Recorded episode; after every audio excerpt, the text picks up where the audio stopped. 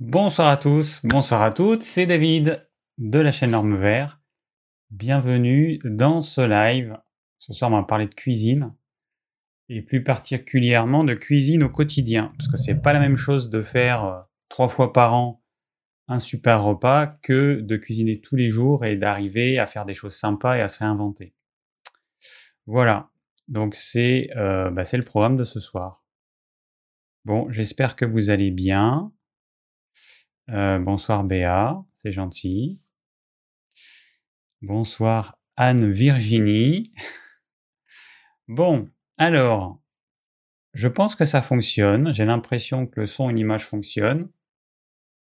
Au niveau des couleurs, euh, je me trouve un peu jaune, mais bon, c'est pas grave, c'est les réglages. Euh, c'est les réglages, voilà.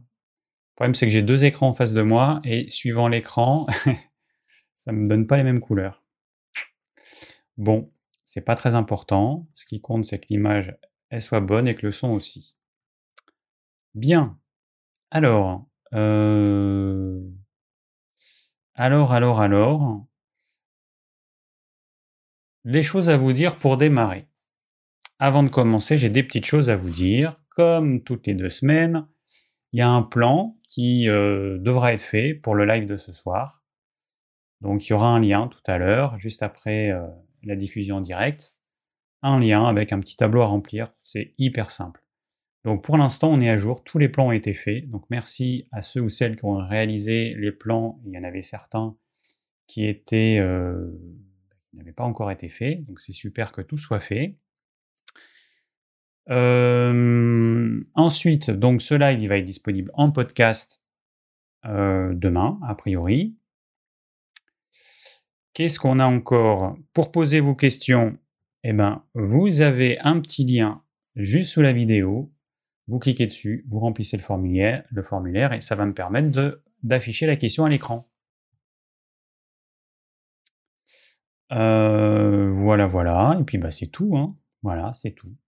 Alors, on va commencer avec le repas du jour. Comme à chaque fois, je vous montre ce que je mange. Uniquement pour que vous ayez une petite idée de ce que je mange réellement. Alors, euh, bon, ce matin, je me suis fait une petite compotée de poire avec un quart de pomme. C'est incroyable comme je suis sensible à l'acidité. Alors bon, je vais vous afficher ça, mais bon, voilà, ça c'est version crue. Mais bon, les poires, euh, ben, il n'y en a plus là. Et c'est des poires que je conserve au frigo depuis quelques semaines. Donc certaines, elles sont, elles sont pas en forme. Et j'ai voulu faire une petite compotée. Donc c'est juste couper en petits morceaux, un tout petit peu d'eau, euh, la pomme coupée en lamelles, assez fine, puisque ça cuit plus longtemps qu'une poire. Et puis un couvercle sur le feu, tout doucement, pendant une dizaine de minutes. Pas de sucre, rien. Voilà. Et j'ai mangé ça vers euh, neuf heures trente. neuf heures trente, euh, ouais, neuf heures trente. Alors, euh, voilà. Bon, ensuite, qu'est-ce qu'on a mangé à midi? Eh ben, une bonne assiette de crudités avec, au fond à gauche, alors c'est mon radis qui normalement est rose. Et ben là, il est tout jaune. Il n'est pas du tout rose. Il n'était pas rose celui-là. Mauvaise surprise. Je le mets pour la couleur. Il n'était pas rose. Bon, c'est pas grave. Un radis rose albinos. Et puis ensuite, de la frisée sur le devant de la chicorée. Un petit peu de poivron jaune, donc que des légumes de saison, je rappelle. Hein. J'achète pas de légumes euh, qui viennent d'Espagne, j'achète pas de légumes euh, qui, vi- enfin, qui viennent de je sais pas où, ils viennent, ils sont locaux, tous. En plat, on a mangé un steak haché accompagné de légumes. Alors, il n'y a pas beaucoup de légumes, j'en ai pris quand même un peu plus, c'était pour faire joli. Euh, un steak haché bleu, euh, voilà. Comme ça que je le mange. Steak haché qui vient du boucher, évidemment. Je fais faire quelques steaks hachés à mon boucher, je les congèle, et puis comme ça, dans la semaine, euh, voilà, quand des fois j'ai moins le temps de faire la cuisine, c'est assez rapide. Alors, on avait quoi? Des aubergines sur la gauche, avec un morceau de courgette et une autre aubergine en, en rondelle sur le dessus. Ah bah une, oui, euh, aubergine, courgette, aubergine, courgette. Et les trucs orange, c'est de la patate douce, et le truc un peu carbonisé sur le dessus, blanc, c'est un oignon. Donc, euh, pour faire ça, bah, c'est en fait hyper simple. Bon, je pense que steak haché, tout le monde sait faire. les patates douces et l'oignon. Alors en fait, j'aurais dû inverser. Ce que j'aurais dû faire, c'est mettre l'huile d'olive dans mon plat qui va au four, mettre les oignons en bas et les patates douces sur le dessous. Et les patates douces, en fait, j'ai mis l'huile d'olive dans mon plat et je les ai toutes imbibées de, de, de, d'huile, d'huile d'olive. Oignons, pareil, que j'ai coupé en grosses tranches. Mais euh, du coup, euh, bon là, j'ai fait cuire dans la cuisinière à bois et bon, j'ai pas de thermostat et donc ça a peut-être chauffé un peu fort. Ça aurait été au four, je pense que j'aurais pu faire en sorte que ce soit plus joli. Enfin, au four classique. Euh, donc euh, voilà, donc euh, huile d'olive. Vous imbibez, enfin vous... Vous, re- vous faites en sorte qu'il y ait de l'huile d'olive partout, avec, bon, vous prenez les mains, hein, vous utilisez vos mains, et puis dans un plat au four pendant une petite demi-heure, pas trop vif. Et ensuite, les aubergines, eh ben, dans une poêle, un peu d'huile d'olive, des grosses tranches d'aubergines, euh, que j'ai recoupées en deux, parce que euh, bah, sinon je ne pouvais pas tout mettre. Si on ne fait que des tranches, entre chaque tranche, il va y avoir un espace important. Donc pour qu'il y ait moins d'espace, parce que c'est à midi, on était trois, et bah du coup, euh, j'ai coupé mes tranches en deux. Voilà, ça fait des, des demi-tranches que j'ai pu bien mettre dans ma poêle. Et puis les, o- les courgettes, je les ai coupées dans le sens de la longueur. Vous faites cuire un côté, euh, le temps qu'il faut. Hein. Les courgettes, ça va plus vite. C'est, à, je sais pas, cinq minutes de chaque côté, avec un couvercle toujours à l'étouffer. Et puis à la fin, de l'ail et du persil. Un peu de poivre, un peu de sel, et puis voilà. Donc ça, c'est vraiment hyper simple. Euh... Bah, le plus long, c'est de laisser cuire. Hein. Mais voilà. Bon, ah, je vois qu'on a euh, quelqu'un du Québec. Bonsoir, euh, de France, du coup. Et en dessert, euh, une crème aux œufs qui n'était pas censée être comme ça. En fait, c'était censé être une crème aux œufs au chocolat. Mais en fait, il y a eu euh, le chocolat, il allait sur le dessus. Et en dessous, eh ben, il y a la partie noisette. Alors cette crème aux œufs, euh, c'est en fait c'est celle qu'il y a sur, ce, sur mon blog de cuisine, qui s'appelle donc cuisine point norme vert point f r. Hop, on va dans dessert, hein, si j'y arrive, hop. Et donc la crème aux œufs et aux noisettes. Alors il n'y a pas de lait, c'est celle-ci, voilà, que j'ai faite. Sauf que, enfin que j'ai faite, c'est pas moi qui l'ai faite, c'est François plutôt. Mais sauf que on a mis du chocolat. Et que euh, on pensait que le chocolat, il allait se mélanger. Mais euh, ben en fait, ça n'a pas été le cas. Il ne s'est pas mélangé parce qu'il n'a pas été mixé. Alors moi, si je l'avais fait, j'aurais fait, fait chauffer la moitié de l'eau avec le chocolat. Et puis ensuite, j'aurais rajouté le reste de l'eau froide avec cette mixture que j'aurais mixée. Et François, lui, il a mis le chocolat dans un tout petit peu d'eau. Et du coup, quand il a mis euh, ce chocolat fondu dans l'eau qui était froide, là forcément, il y a une partie qui a figé et qui ne s'est pas bien mélangée. Bon, c'est pas très important parce que c'était un raté euh, plutôt sympa. Voilà. Euh, voilà. Donc, le repas du jour. Alors bon, c'est pas compliqué de faire des, des bons petits repas, hein. Euh, euh, euh, euh, euh.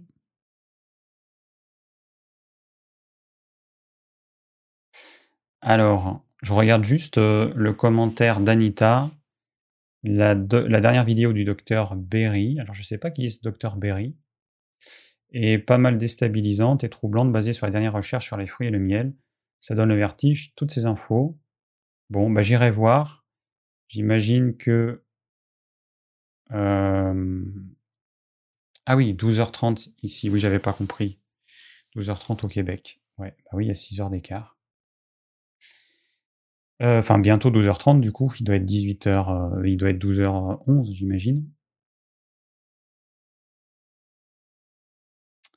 Alors, euh, oui, Tennessee me dit, oui, j'ai... alors ça fait un bout de temps que j'ai arrêté le jeûne intermittent le soir. Pendant pas mal d'années, enfin, pendant pas mal d'années, pendant trois ans, euh, j'ai fait un repas par jour. Jusqu'à ce que je prenne conscience que c'était euh, que c'était pas faisable pour moi sur le long terme parce que j'avais envie de manger. J'ai, sans avoir vraiment faim, j'ai envie de manger. J'ai envie de ce moment euh, où euh, où je mange le midi et le soir, enfin deux fois par jour.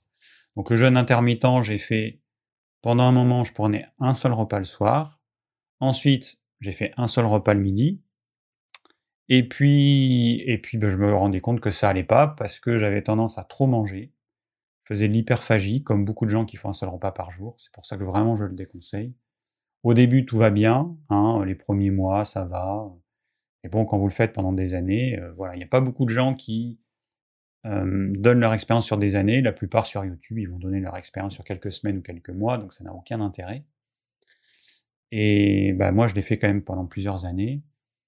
Physiquement, j'arrivais à peu près à gérer, sauf que bah, y avait cette hyperphagie en fait inconsciente. Je mangeais trop, donc je digérais pas très bien, et j'ai donc arrêté euh, le un repas par jour. Je suis passé à deux repas. Quand vous faites deux repas par jour, quand vous mangez le midi, et quand vous savez que le soir vous allez manger, inconsciemment vous mangez moins. Quand vous savez que vous faites un seul repas et que votre prochain repas soit le lendemain, inconsciemment vous avez tendance à manger plus. C'est comme ça. Et ouais, donc cette hyperphagie, c'était assez désagréable. Donc euh, voilà. Donc je fais deux repas et ça me convient très bien. Euh... Et puis bon, on pourrait considérer que je fais trois repas en ce moment, vu que je mange des fruits à la fin de la matinée. Voilà, on peut dire que c'est un petit déjeuner léger. Hein. Je rappelle juste que pour le jeûne intermittent, ce qui compte, c'est pas le nombre de repas que vous faites, c'est ce que vous mangez. Faire un repas par jour, mais un repas de type hyperphagique en mangeant beaucoup trop et du coup en mettant un temps énorme à digérer, eh ben, euh, votre estomac, votre tube digestif, il n'est pas au repos. Entre le moment où vous avez fini de manger et le moment où vous remangez, votre tube digestif n'est pas au repos. Il va bosser, il va continuer à travailler. Il vaut mieux un repas qui soit moins conséquent, que vous allez digérer dans un temps normal, plutôt qu'un gros repas que vous allez digérer en beaucoup plus de temps que la normale. Et il y a ainsi des gens qui font le jeûne intermittent, qui pratiquent le jeûne intermittent, qui font de l'hyperphagie sans, sans, sans vraiment s'en rendre compte, qui vont mal digérer et ils vont perdre tous les bénéfices du jeûne intermittent, parce qu'ils vont avoir des indigestions chroniques. Voilà, donc euh, petite remarque sur le jeûne intermittent et ma petite expérience euh, bah, du coup de quelques années. J'ai commencé le jeûne intermittent en deux mille, en, à l'automne deux mille dix-sept. Euh, donc voilà. Alors je me suis rendu compte que ce soir, ça allait être mon centième live, euh, parce que je les numérote. Les lives que je... sur YouTube, je les numérote pas, mais par contre... Euh, enfin, je pense pas. Mais par contre, sur... Euh, la plateforme que j'utilise pour mettre les podcasts, je numérote les lives. Et ben, je me suis rendu compte que celui d'il y a deux semaines, c'était le quatre-vingt-dix-neuvième, et que donc ce soir, ce sera le centième live. Voilà, donc le premier live, il a commencé grâce à Béa, qui est présente ce soir, qui m'en avait parlé dans une consultation. Euh, oui, je crois que c'est grâce à toi. Hum, oui, c'est ça. Et... Hum, Et donc, euh, j'ai fait le premier live le sept août deux mille dix-neuf. Voilà. Et je me... Donc, c'était dans ma salle de bain parce que j'ai regardé la vidéo. Ouais, ouais, ok, d'accord, je ne me trompe pas, Béa. Et euh, j'ai regardé euh, la vidéo et je me rappelle que c'était dans la salle de bain avec des moyens techniques qui n'étaient pas ceux que j'ai aujourd'hui, donc avec une image qui était quand même moins sympa. Et, et le deuxième live, en fait... Euh, comme je voulais pas faire de coupure et que j'étais en vacances chez ma tante en Dordogne, eh ben je l'ai fait dans le jardin, dehors, en Dordogne. Euh, c'était vraiment un peu du n'importe quoi parce que bah euh, je me demandais comment ça allait marcher, la connexion, donc je suis passé par euh, la quatre G. Et euh, bon, c'était un peu euh, folklorique pour moi en tout cas. Voilà, c'était le deuxième. Bon, après, euh, petit à petit, euh, j'ai été de plus en plus à l'aise. Mais je me souviens qu'au début, j'étais quand même vraiment pas à l'aise. Euh, c'était un exercice que j'appréhendais un petit peu parce que, euh, bah, parce qu'il n'y a pas de filet, hein, parce que je suis en direct, parce que je prépare jamais mes lives comme il faut. Je lis, sauf exception, mais je lis jamais les questions.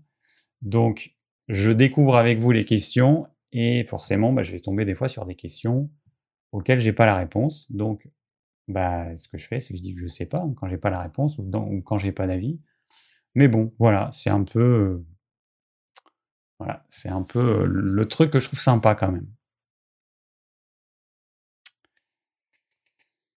Bien, alors, euh, alors dans l'actu de la semaine, bon, je vais mettre mon petit truc actu, mais il n'y a pas grand-chose. Hein, hop, le truc actu, c'est celui-là, voilà, mon petit titre, actu de la semaine. Alors, il n'y a pas grand-chose parce que ben, je n'ai pas eu le temps de préparer grand-chose. En ce moment, j'ai envie d'être dehors, j'ai envie de... de faire des choses dehors, donc j'ai un jardin et j'ai de quoi faire. Euh, on a fait couper des arbres, j'en ai parlé, mais on a fait couper des arbres, donc deux grosses risiers, un noyer, euh, deux grands saules, et donc ils ont été débités en gros tronçons, mais après il y a encore beaucoup de travail. Les, les branches les passer au broyeur, débiter euh, les, euh, bah, les branches plus petites, ranger tous ces rondins de bois euh, comme il faut. Et j'y suis tous les jours, deux heures, et ça me permet de, bah, de profiter un peu de, de l'air, du soleil, quand il y en a. Bon, la chaleur, il n'y en a pas, mais bon, comme je fais quelque chose d'assez tonique, j'ai jamais froid. Voilà, donc, euh, je n'ai pas trop préparé de choses, mais voilà, j'ai quand même noté des petites choses. Alors, première chose, bon, la plupart, vous savez que...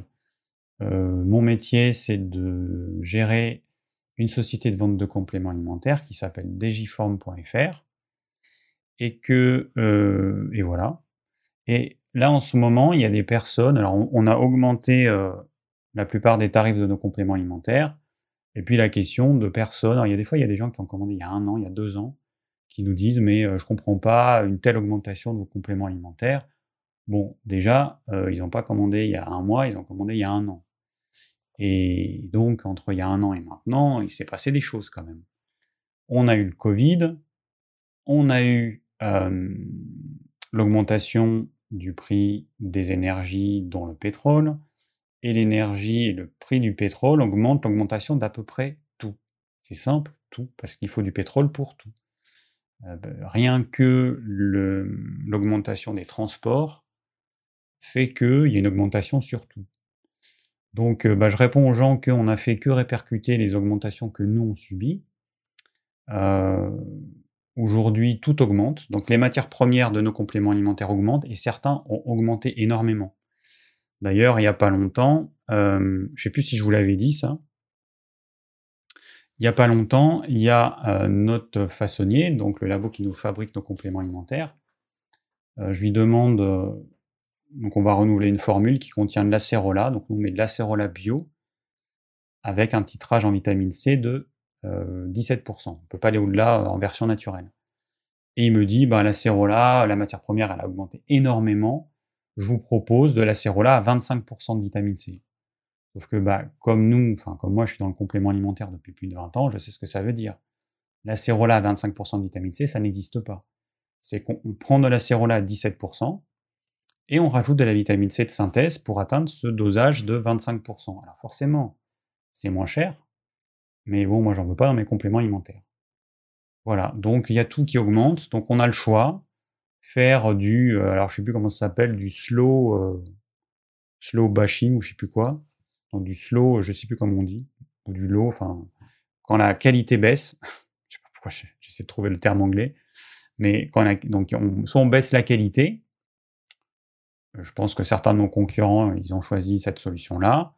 Soit on diminue euh, les quantités, donc le nombre de gélule par boîte. Et donc nous, on a été obligé de faire ça. Pour donner l'exemple, le coenzyme Q dix, entre notre dernière production de l'année dernière et puis celle qu'on vient de faire, eh ben, euh, le coût, il a été multiplié par deux.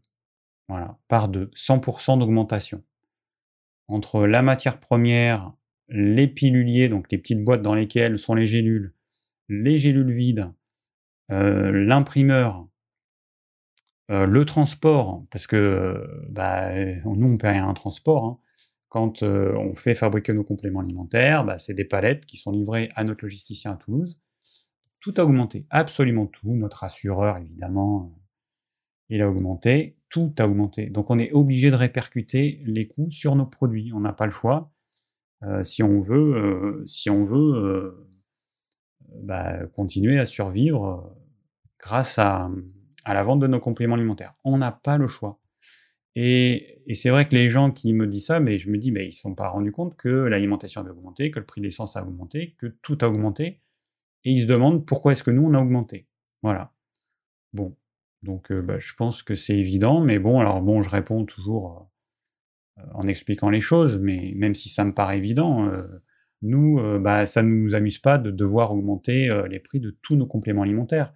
Quand il y a une matière première qui augmente, on augmente le prix euh, proportionnellement, et puis c'est tout. On ne peut pas s'amuser à augmenter euh, nos compléments alimentaires, alors que moi, ma philosophie, c'est de proposer des compléments alimentaires à un prix qui permet aux gens de pouvoir les utiliser au quotidien.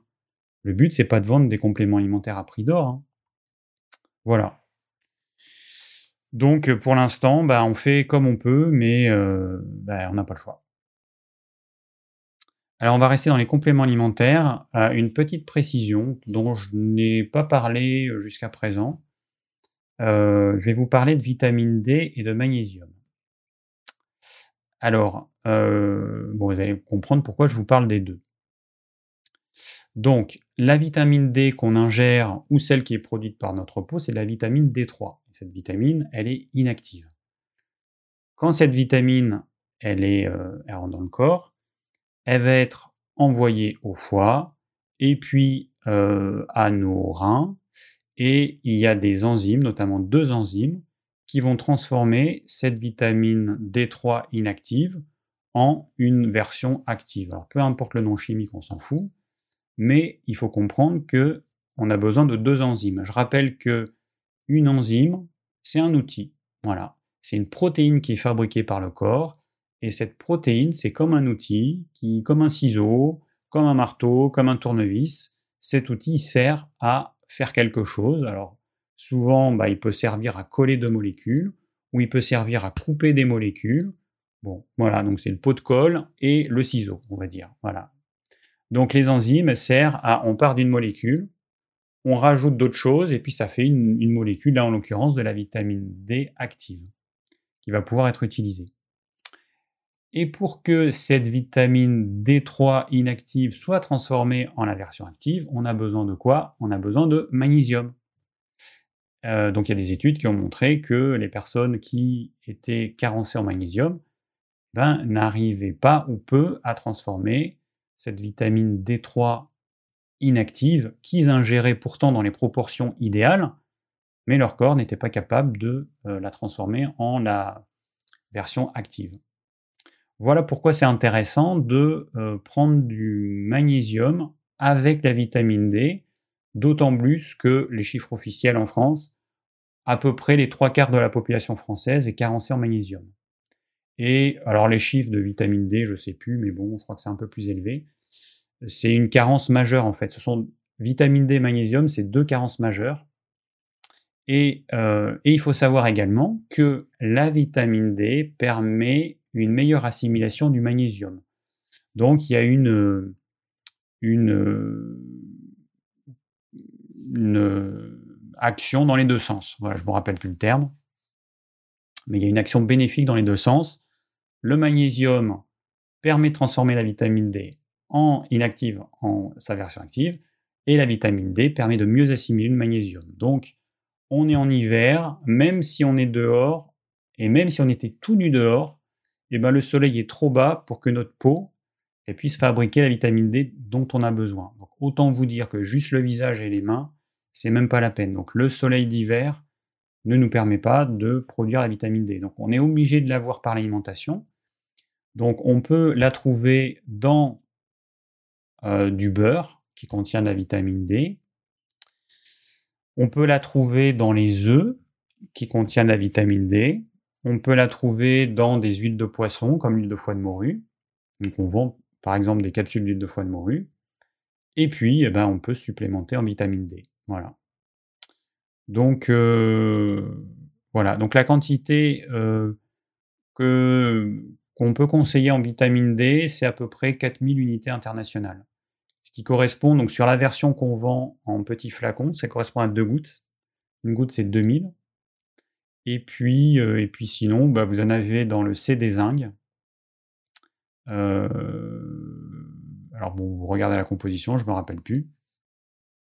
Donc le C des zincs, on associe de la cérola bio, plus de la vitamine D naturelle, plus du zinc sous forme bisglycinate, c'est-à-dire la version la plus assimilable. Et notre magnésium fort, pareil, la version la plus assimilable, qui est du bisglycinate de magnésium, qu'on associe à la vitamine B six et de la taurine, parce que bah, c'est ce qui fait euh, que le magnésium soit le plus assimilé.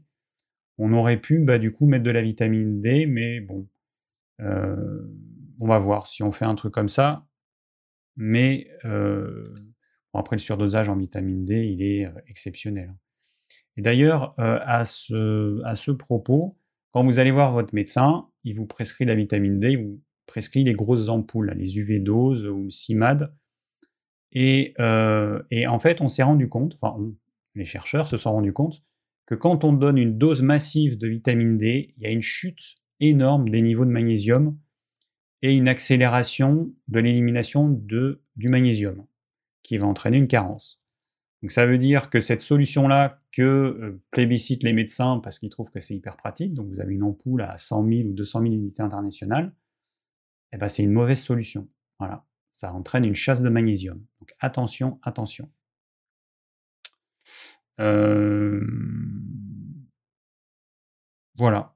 Bon, eh ben c'est tout pour, euh, pour ces petites remarques, euh, mais qui sont de saison du coup. Là, euh, on a besoin de vitamine D.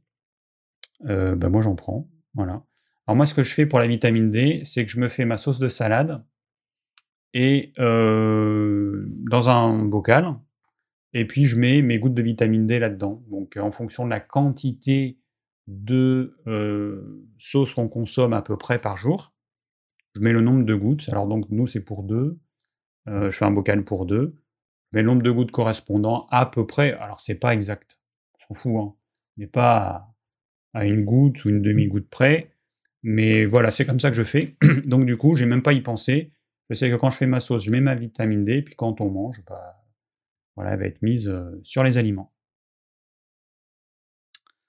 Alors, euh, je regarde très rapidement. Euh, bon. Voilà. Aragon, alias Corentin, je vois que ça fait longtemps que tu ne m'as pas vu en live. Bah écoute, bienvenue. Alors, euh, il y a du magnésium dans le gros sel de mer. Alors il faut savoir que le magnésium qu'on trouve dans le sel euh, de mer, et on trouve en complément alimentaire du magnésium marin, ce magnésium en fait c'est de l'oxyde de magnésium. Et c'est un très mauvais transporteur, ça veut dire qu'il est peu assimilable. Donc parmi les plus mauvais euh, magnésiums que vous pouvez trouver en complément alimentaire, un des plus mauvais c'est le magnésium marin. Et c'est pour ça qu'on le vend plus. On l'a vendu pendant un temps parce que c'était un produit qui était à la mode et que les gens euh, ben, souhaitaient acheter. Et puis finalement j'ai pris la décision de, d'arrêter de le vendre, parce qu'il est très peu, très peu assimilable, donc c'est un petit peu dommage. Donc on n'a plus que le magnésium fort, euh, qui est la version la plus assimilable qui existe aujourd'hui. Et donc dans le sel de mer, alors on trouve du magnésium, mais autant te dire que si tu voulais te supplémenter en magnésium à partir du sel de mer, ce serait pas possible. Aujourd'hui, le gros problème qu'on a, l'homme euh, moderne occidental, notre gros problème, c'est qu'on bouffe les minéraux à vitesse grand V parce qu'on a un mode de vie qui n'est pas du tout adapté. On a un mode de vie qui est trop, avec trop de stress. Normalement, nos organismes, ils sont faits pour avoir un stress ponctuel. Euh, alors on prend toujours les images de l'homme dans la savane avec le lion. Bon, euh, le stress ponctuel, c'est je vois un lion arriver, je me barre en courant, il n'y a plus de lion, le stress y baisse, c'est fini. Quand un animal, euh, par exemple une gazelle, elle est pourchassée par un lion, elle a un stress énorme qui lui permet d'avoir toute l'énergie dont elle a besoin pour fuir. Et puis une fois que euh, c'est fini, une fois qu'il n'y a plus de lion, qu'il n'y a plus rien, elle, elle n'a plus de stress, elle ne elle se remémore pas ce qui s'est passé.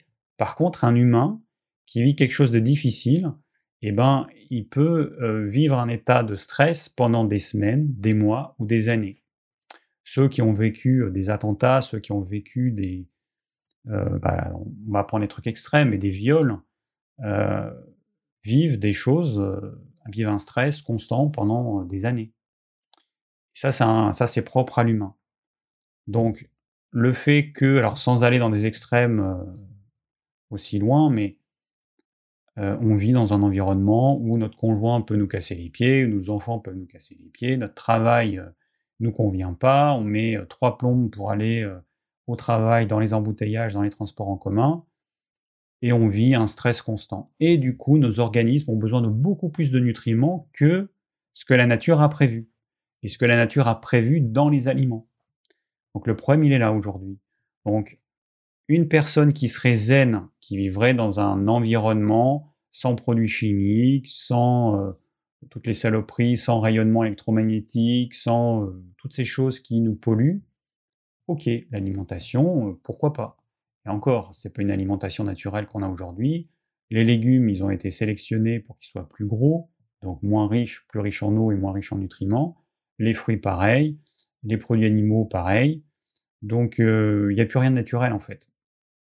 On va parler d'alimentation à partir de produits bruts, mais il faut avoir conscience qu'une pomme d'aujourd'hui n'a rien à voir avec la pomme d'il y a euh, mille ans.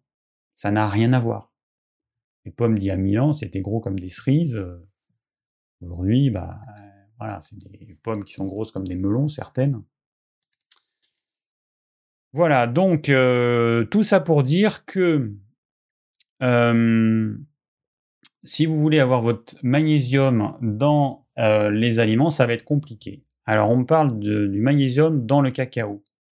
Et là encore, le problème, c'est euh, quelle quantité de cacao il va falloir manger pour avoir nos besoins réels en magnésium, besoins euh, qui sont liés à notre mode de vie. Ce n'est pas des besoins théoriques. Plus on est stressé, plus on a un mode de vie déséquilibré, alors soit pas assez de sport, soit trop de sport, mauvais sommeil, on fume, et cetera, et cetera. Plus on va avoir besoin de... Alors là, je prends l'exemple du magnésium, mais on pourrait parler du zinc, on pourrait parler de... des oméga trois, on pourrait parler de plein d'autres choses. Donc le problème, il est là. On ne peut pas forcément euh, trouver tout ce dont on a besoin dans les aliments d'aujourd'hui. Et on ne peut pas manger euh, les quantités euh, correspondantes. Et après, il y a un autre problème, c'est que ces, hum, ces minéraux, quand, si on prend l'exemple des minéraux, on va les trouver euh, notamment dans des végétaux. Ces végétaux peuvent contenir plus ou moins de lectines, et ces lectines, ce sont des substances, euh, enfin certaines plutôt, comme l'acide phytique, sont des substances qui vont se coller aux minéraux, le magnésium, le calcium, le zinc, et cetera, et vont empêcher leur assimilation. Cet agglomérat représente une molécule qui est trop grosse pour que ça puisse traverser la barrière intestinale, et donc on va les éliminer. Voilà, donc, tout ça pour dire que c'est pas évident. Euh, mais bon, bon moi, euh, bah moi, très sincèrement, en ce moment, je me supplémente en magnésium parce que bah, je me suis rendu compte que j'en avais besoin. Voilà, je voulais, euh, je pensais pouvoir faire sans, et ben non. J'ai un mode de vie où, alors, je suis un tempérament quand même assez, euh, assez nerveux. Et eh ben je fais pas ce qu'il faut. Alors j'ai pas un sommeil de qualité, mais bon, ça c'est pas de ma faute. Enfin pour l'instant, c'est pas, enfin c'est pas de ma faute. J'ai toujours mes tensions musculaires qui font que j'ai un peu l'impression de dormir sur un lit de cailloux et avec des réveils nocturnes multiples. Alors les bonnes nuits, ça peut être je me réveille trois fois, cinq fois, et puis les mauvaises nuits, je peux me réveiller dix fois, quinze fois. Donc euh, voilà, j'ai pas, j'ai pas un, une, un, un mode de vie idéal, mais Mais bon, il y a des piliers quand même qui sont euh, costauds. Vous imaginez une table, alors pas avec que quatre piliers, parce que dans ma conception des choses, il pourrait y avoir neuf piliers. Et donc, cette table, pour qu'elle soit solide, il faut que tous les piliers soient costauds. Mais s'il y a un ou deux piliers qui n'est pas euh, costaud, les autres vont être capables de compenser. Donc pour l'instant, mon sommeil, il n'est pas top. Mais je compense, j'arrive à faire des siestes. Euh, mon alimentation, je fais en sorte qu'elle soit plutôt pas mal. Euh, j'ai une activité physique euh, bah, du coup quotidienne, deux jours, euh, deux heures par jour dans le jardin. Euh, plutôt en ce moment, c'est plutôt intensif. Je tronçonne, je déplace des gros, des gros morceaux de d'arbres euh, bah, à la main ou à la brouette. Euh, je fais du broyat, c'est que des trucs où à la fin je suis en nage. Alors que dehors il fait quatre degrés.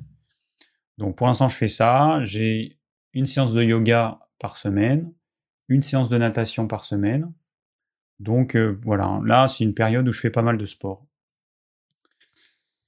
Et puis, et puis, et puis, euh, bon, bah alors je vis à la campagne, donc ça c'est plutôt pas mal. Euh, je suis pas impacté, je suis pas aussi stressé que les gens qui vivent en ville et qui doivent subir tout ce qui, tout ce que on subit quand on est en ville. Euh, voilà. Donc j'ai un certain nombre de piliers qui sont costauds. J'en ai quelques-uns qui sont un peu faiblards. Voilà. Et donc c'est ce qui permet d'avoir un équilibre global à peu près correct. Bon, alors, on va passer dans le vif du sujet. Je vois que Patricia, elle nous dit euh, « Je bouffe n'importe quoi ». Ok. Bon, alors, je, je sais que c'est pas évident. Je m'en rends compte. Alors, je m'en rends compte par rapport aux autres. Hein, euh, quand je discute, euh, soit avec des patients, soit avec des, avec des amis, je me rends compte que c'est pas évident. Et le plus difficile, en fait, c'est la cuisine du quotidien. Alors, j'ai préparé mon petit titre. « Bien cuisiner au quotidien, tous mes conseils ». Donc, j'ai conscience que c'est pas évident. Moi, je cuisine au quotidien depuis que j'ai euh, douze ans. Voilà, j'ai commencé à douze ans. Bon, pour la petite histoire, euh, pourquoi ? Bah parce que euh, je vivais avec mon père jusqu'à mes douze ans. Ensuite, je suis allé vivre avec ma mère à Paris. Ma mère qui travaillait dans l'hôtellerie, donc une femme bah, célibataire qui travaille dans l'hôtellerie avec des horaires en décalé. Donc, ça pouvait être... Euh, tôt le matin jusqu'en début d'après-midi, donc euh, elle finissait je crois à quatorze heures trente ou quinze heures trente suivant les jours, ou alors ça pouvait être euh, bah, le soir et à rentrer, euh, alors je sais plus quelle heure, vingt-trois heures trente, minuit trente, je sais plus exactement. Bon, toujours est-il que bah, on devait se débrouiller, ça pouvait être ou le midi ou le soir, et quand on est arrivé à Paris, on est allé d'abord à la cantine et j'ai trouvé ça dégueulasse. Moi je venais d'Ariège, on avait une cantine, c'était plutôt pas mal. J'ai été élevé euh, dans la famille, donc mon père il cuisinait bien. Du côté de ma mère, il y avait un hôtel, euh, enfin un restaurant, hôtel, bar, restaurant en Dordogne. J'étais habitué à bien manger, manger de bonnes choses, des bons produits. Et là, à Paris, c'était dégueulasse, c'était infâme. Et au bout d'une semaine, j'ai dit à ma maman, euh, ben, ça va pas le faire. Donc elle m'a dit, bah écoute, il n'y a pas de problème, mais bon, moi je suis pas là, je bosse, donc tu te débrouilles. Et c'est pour ça que j'ai commencé à cuisiner à douze ans, pour moi et ma sœur. Euh, Et puis, bah, notre mère, du coup. Donc, je faisais le repas le midi et le soir. Voilà. Donc, euh, vu que je vais bientôt avoir quarante-neuf ans, euh, voilà. Donc, ça fait que j'ai trente-sept ans d'expérience de cuisine quotidienne. Parce que c'est ça qui est le plus dur. Faire des repas, prendre des recettes. Ou... Il y a des gens qui, qui arrivent à faire des bons repas, mais bon, euh, euh, mais c'est ponctuel, en fait. Ils font des choses... Euh, Ils prennent leur temps, ils vont passer toute la journée à faire un super bon repas. Ça, c'est bien. Mais faire la cuisine tous les jours, deux fois par jour, et arriver à faire des choses bonnes et arriver à se renouveler, c'est pas évident. Bon. Alors, je mets mon petit bandeau euh, pour poser vos questions. N'oubliez pas qu'il y a un petit formulaire pour remplir, euh, à remplir.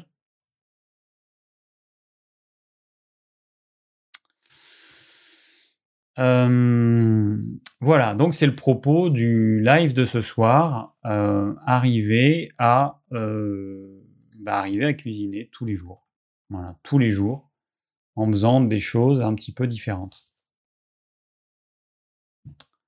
Bon, alors pour commencer, moi je cuisine que des produits bruts, alors sauf exception évidemment, mais je ne cuisine que des produits bruts. Alors les céréales, bon, c'est vraiment très rare. Là, on a un ami qui travaille à la maison, donc euh, bah, du coup, je fais des choses. C'est pour ça qu'à midi, je fais la patate douce. Hier, j'ai fait du quinoa. Notre repas d'hier, c'était quoi? Alors, une salade, crudité, bon, un peu comme à midi.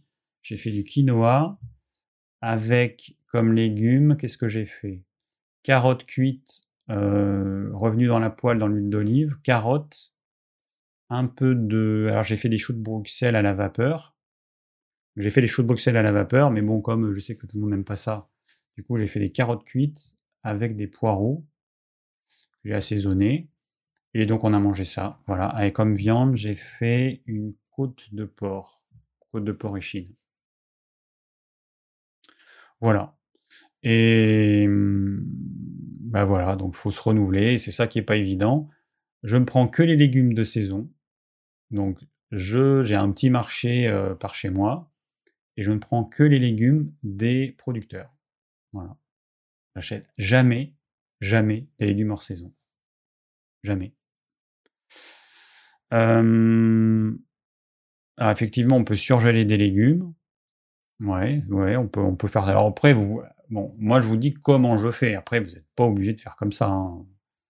Euh, mais c'est pour vous dire qu'en faisant des lég... avec des légumes de saison, bah, j'arrive quand même à, à faire des choses variées. Donc ceux qui me suivent, euh, bah, vous voyez que à chaque live, je vous propose des plats différents. Euh, donc ça peut vous donner des idées, hein. À la limite vous regardez le début de chaque live et puis bah, vous verrez ce que je mange et ça peut vous donner des idées. Alors euh, en ce qui me concerne, donc là je vous montre le repas de midi. Mon repas du soir il est différent, euh, sauf exception, je ne mange pas de protéines animales. Je me suis rendu compte que j'en avais pas forcément besoin et que euh, ouais, j'en ai pas besoin a priori. Donc, euh, donc j'en mange pas. Alors moi, je le vois parce que euh, dès que je manque de protéines animales, je, je, je, je perds du muscle ou j'arrive pas à en prendre. Et du coup, je perds du poids parce que bon, j'ai très peu de gras. Enfin, un petit peu quand même parce que là, en mangeant des fruits, là, cet été, je me suis un petit peu de gras sur le bidou. Bon, ben, pas beaucoup, mais il y en a quand même un peu. Mais en fait, moi, je, ouais, moi c'est les muscles... Ça varie assez, assez facilement si je ne mange pas ce qu'il faut. Donc là, je ne prends pas de protéines animales le soir, sauf exception. Et euh, bah en ce moment, je mange une soupe euh, avec... Euh, alors bon, ça dépend, mais là, je suis dans ma période un peu craquage. Donc là, je mange un peu de fromage que j'ai mangé en, en, enfin, trop souvent. Ce qui m'entraîne des espèces de, de petites euh, de petits boutons. Euh, alors je sais pas si c'est de la dysidrose, mais j'ai l'impression que c'est un truc inflammatoire. Enfin, je sais pas, c'est un truc un peu bizarre que j'ai eu l'hiver dernier et, et qui me dit bah attention David, tu manges trop de fromage, trop souvent. Bon, petit craquage, voilà en ce moment. Je me mange aussi des pas mal de pistaches. Alors parmi tous les tous les fruits à coque. D'après le docteur Gundry, Gundry, G U N D R Y, je ne sais pas comment ça se prononce, euh, la pistache, c'est ce qui serait le mieux. Alors du coup, je mange des pistaches. Alors j'aime, je mange des pistaches parce que j'aime les pistaches, mais euh, voilà. Comme j'ai envie de manger un truc, bah voilà, je mange ça. Alors j'ai trouvé un site où elles sont pas mal. J'achète sur le site qui s'appelle Koro. Alors je fais de la pub, mais bon... C'est juste parce que j'ai trouvé qu'elles sont pas mal. Elles sont de qualité, elles sont bonnes, elles sont pas salées. Et on les achète par sac de un kilo. Ça vient d'Allemagne, enfin le, le revendeur. Hein. Et les pistaches, je crois qu'elles viennent d'Iran. Il n'y a pas cinquante producteurs. Il y a les États-Unis et puis les pays comme l'Iran. Euh, je sais pas, le... mais je, je, voilà, ça fait partie des plus gros producteurs de pistaches. Donc euh, bon, voilà, mon petit craquage de pistaches. Et puis, et puis, et puis, euh, voilà. Alors, du chocolat, j'ai essayé d'arrêter, j'ai pas réussi. Bon. Mais euh, je dis aux personnes, parce qu'il y a des, je fais exprès d'en, d'en parler pour que vous sachiez qu'on est tous dans le même bateau. Hein. On a tous euh, des moments, voilà, en hiver, et moins de lumière, il fait froid, on a envie de... Et puis, on n'est pas forcément bien. Hein. Donc, on peut avoir besoin de l'alimentation comme euh, euh, doudou. Émotionnel. Et euh, j'essaie de faire en sorte de manger des choses que je vais aimer, mais qui vont pas me poser problème. Koro, non, c'est avec un K. K O R O. Alors, ils vendent euh, plein d'olé... Enfin, ils vendent des oléagineux, ils vendent euh, différents types de farines. J'ai essayé la farine de patate douce. Bon, ça amène un côté sucré. Euh... Bon, c'est pas... Je sais pas. J'ai essayé... J'ai fait quoi J'ai fait quoi Enfin, dernièrement, j'ai fait des gaufres, mais du coup, j'ai mis farine de patate douce. Alors, gaufres salées, en fait. Farine de patate douce. Alors, je vais vous donner ma recette de gaufres.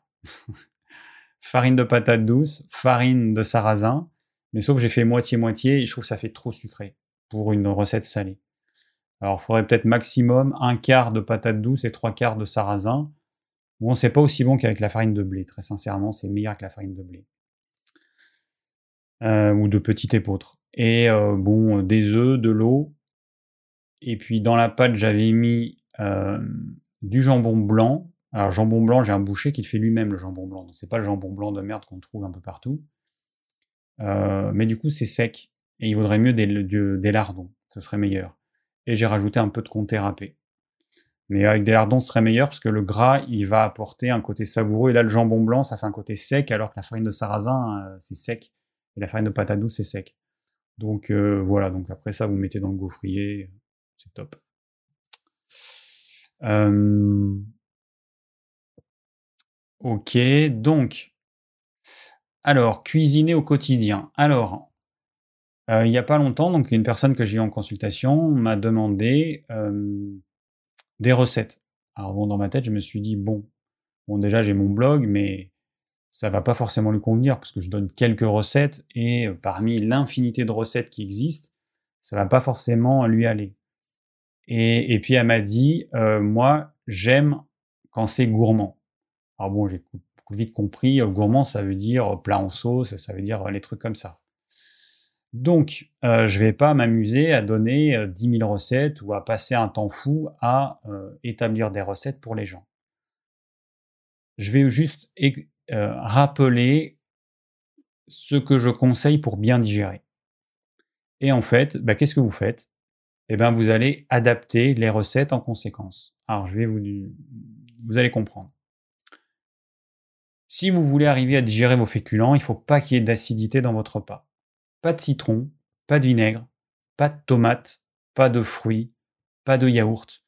Tout ce qui est acide va annuler l'amylase salivaire qui est présente dans la salive et qui sert à prédigérer les féculents. Donc le pain, les pâtes, le riz, les pommes de terre, le quinoa, le millet, le sarrasin, les lentilles, les haricots secs, voilà, tout ce qui est céréales, légumineuses, légumes racines, pommes de terre, patates douces, et cetera.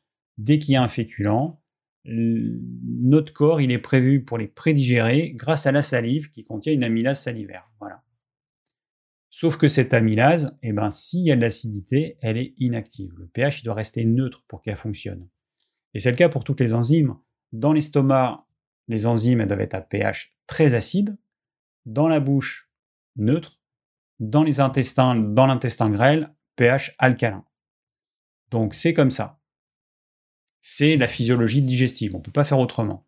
Ce qui veut dire que si je mange des pâtes avec une sauce tomate, ma salive, elle ne va pas agir. Elle ne va pas prédigérer les pâtes. Si je mange du poisson sur lequel je mets du citron avec du riz, pareil, même problème. Donc, sachant ça, eh ben, vous adaptez les recettes. Et là, la personne, elle me disait, j'ai une recette de curry qu'elle mange avec du riz.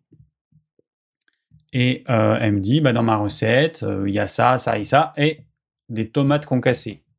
Bah, je lui dis, bah ouais, mais le problème, c'est que si... Alors, c'est, c'est quelqu'un qui avait des problèmes digestifs très importants, avec des remontées acides. Les remontées acides, c'est juste le signal du corps qui dit indigestion. Je ne digère pas le repas.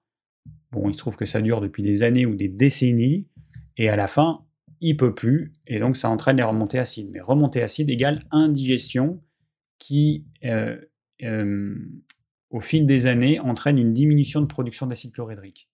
Et c'est pour ça qu'on a des remontées acides, parce que l'estomac, quand il n'y a pas assez d'acide chlorhydrique et quand le pH n'est pas assez bas, le sphincter du haut ne se ferme pas, il reste ouvert. Et donc, quand l'estomac se contracte, il y a tout qui remonte. Donc, remontée acide égale insuffisant, euh, acidité insuffisante dans l'estomac. Donc voilà, donc vous adaptez les recettes en conséquence. Vous voulez bien digérer, alors vous ne mangez pas de féculents, il n'y a pas de problème, parce que les gens ils me disent quand comment je mange la tomate.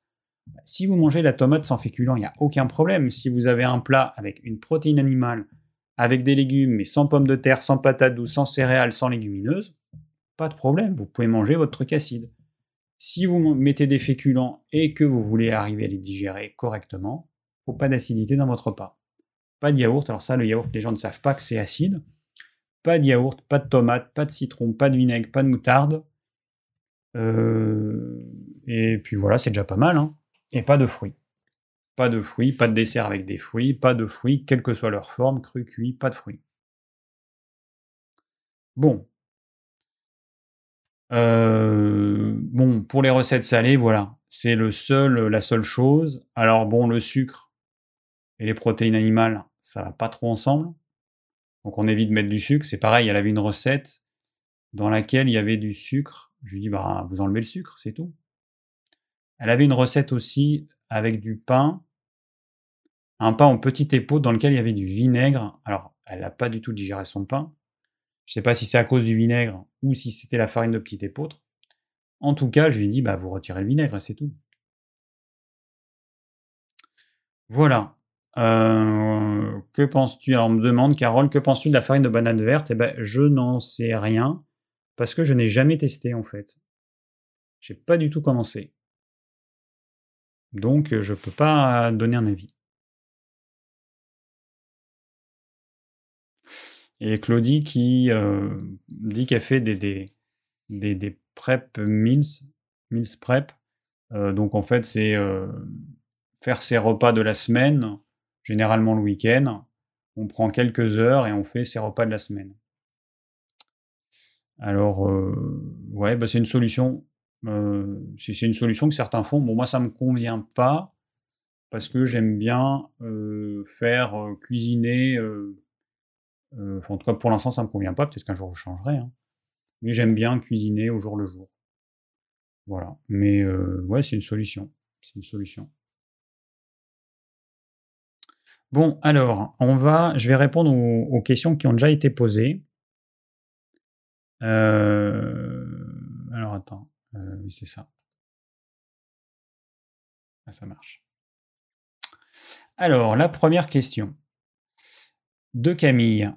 Une femme, du coup. Je, enfin, je le vois parce que je demande si les personnes sont des hommes ou des femmes.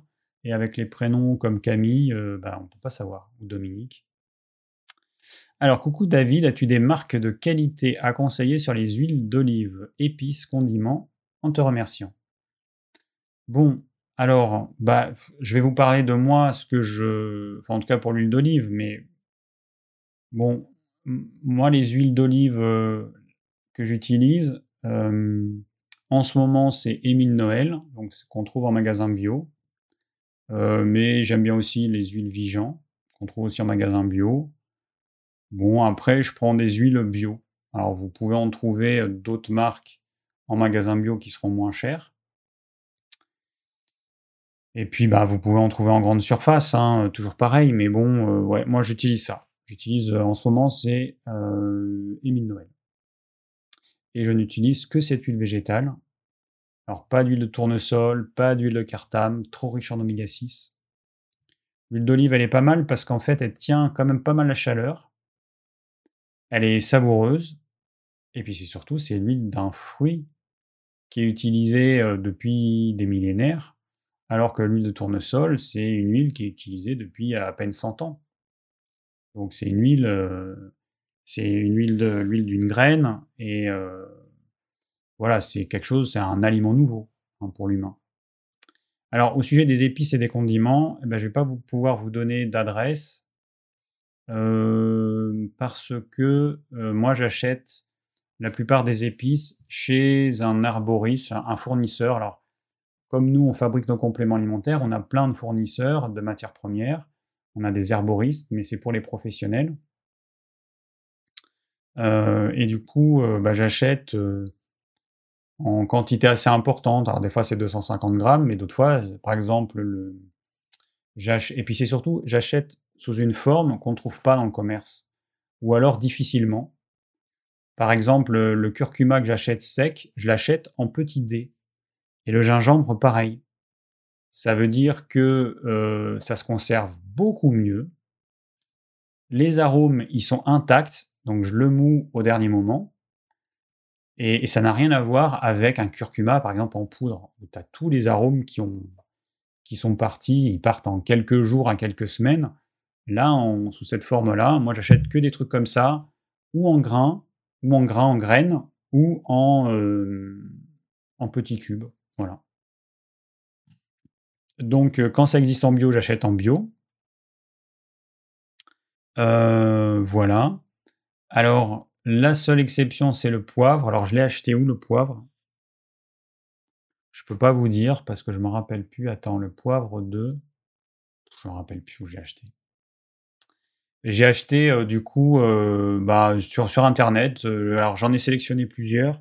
Et comme je voulais des quantités assez importantes, euh, de l'ordre euh, bah, entre cinq cents grammes et un kilo par variété de poivre, eh ben, euh, y avait des sites où c'était juste des petites quantités. Euh, par exemple, euh, il s'appelle comment? Un grand cuisinier, spécialiste des épices. Euh, attendez, je regarde. Roelinger. Comment il s'appelle? Oui, c'est ça, Roelinger. Ça s'écrit R O E deux L I N G E R. Donc, je l'ai vu dans pas mal d'émissions. Alors, spécialiste des épices, donc il y a, y a plein de choses, enfin, c'est, c'est super. Sauf que c'était des quantités trop faibles par rapport à ce que je voulais, je consomme pas mal de poivre.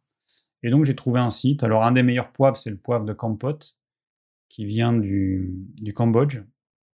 Et le poivre qu'on trouve partout, le poivre industriel, il vient du Vietnam, donc là c'est vraiment le poivre pas top. Et euh, bah, sur ce site, j'ai trouvé, il y en a plein, Euh, du poivre de Madagascar, du poivre du Brésil, un poivre d'Inde, donc le poivre de Kampot du Cambodge. J'ai testé différents poivres, donc là c'est vraiment des poivres, et ensuite vous avez des baies qui ne sont pas des poivres, mais qui s'en rapprochent, parce, qu'ils sont, parce qu'elles sont piquantes. Donc il y a le poivre sauvage de... Ma- euh, oui, ce qu'on appelle le poivre sauvage de Madagascar, qui n'est pas du poivre. C'est une petite baie avec une petite queue, très parfumé. Il y a du poivre long de, de je sais plus où, Java. Euh, il y a des espèces de trucs, on dirait des mûres. Il y a plein de variétés de poivres différentes, mais qui ne sont pas des poivres. Voilà. Et le poivre, c'est Pipes nigrum, c'est une variété d'une plante. Et cette plante, suivant le terroir, suivant le pays dans lequel cette plante a poussé, ça va donner des poivres un petit peu différents, avec des arômes un peu différents. Mais il y a d'autres plantes qui font pas du tout, euh, enfin, ce ne sont pas des plantes de la famille du poivre, qu'on appelle poivre euh, parce que c'est piquant. Voilà. Alors, euh, Caroline me demande aussi euh, que penses-tu de l'huile de sonderie? Alors, je ne connais pas l'huile de sonderie. Je ne connais pas. Désolé, je ne sais pas. L'huile de sonderie. Euh, est-ce que c'est un truc déjà qui est qui est euh...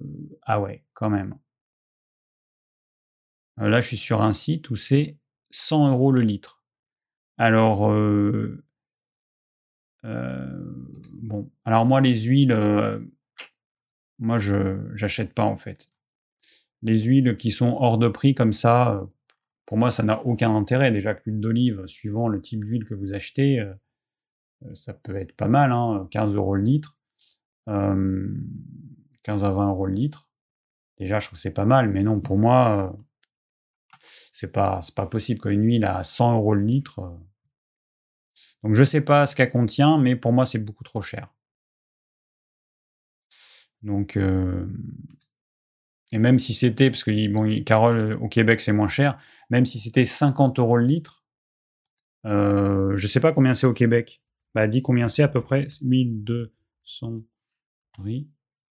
Euh, nanana. Nanana. Bon, peu importe, mais là où je vois, où c'est vendu quand même en, en petite quantité, et forcément c'est cher, quoi. Ouais, non, mais je sais pas. Bon, en gros, quand vous regardez une huile végétale, euh, regardez la quantité d'oméga six. Notre alimentation, elle en contient déjà beaucoup trop. Donc, si ça contient beaucoup d'oméga six, euh, passez votre chemin, parce que c'est pas ce dont notre corps a besoin. Il en a déjà assez, c'est pas la peine d'en rajouter avec une huile. Voilà. vingt dollars le litre. Euh, bah oui, du coup, c'est pas cher. Ouais. ouais. Mais ouais, donc regarde la composition. Bon, là, je vais pas regarder parce que le temps que je trouve. Euh... Ok, donc euh, j'ai pas beaucoup de... Enfin bon, après, oui, donc les poivres, euh, tu... Attendez, je pourrais vous donner... Euh, mais bon, poivre... Tu... Comment il s'appelle tu... Je sais pas si je vais trouver... Si, si je vois le nom du... du, du...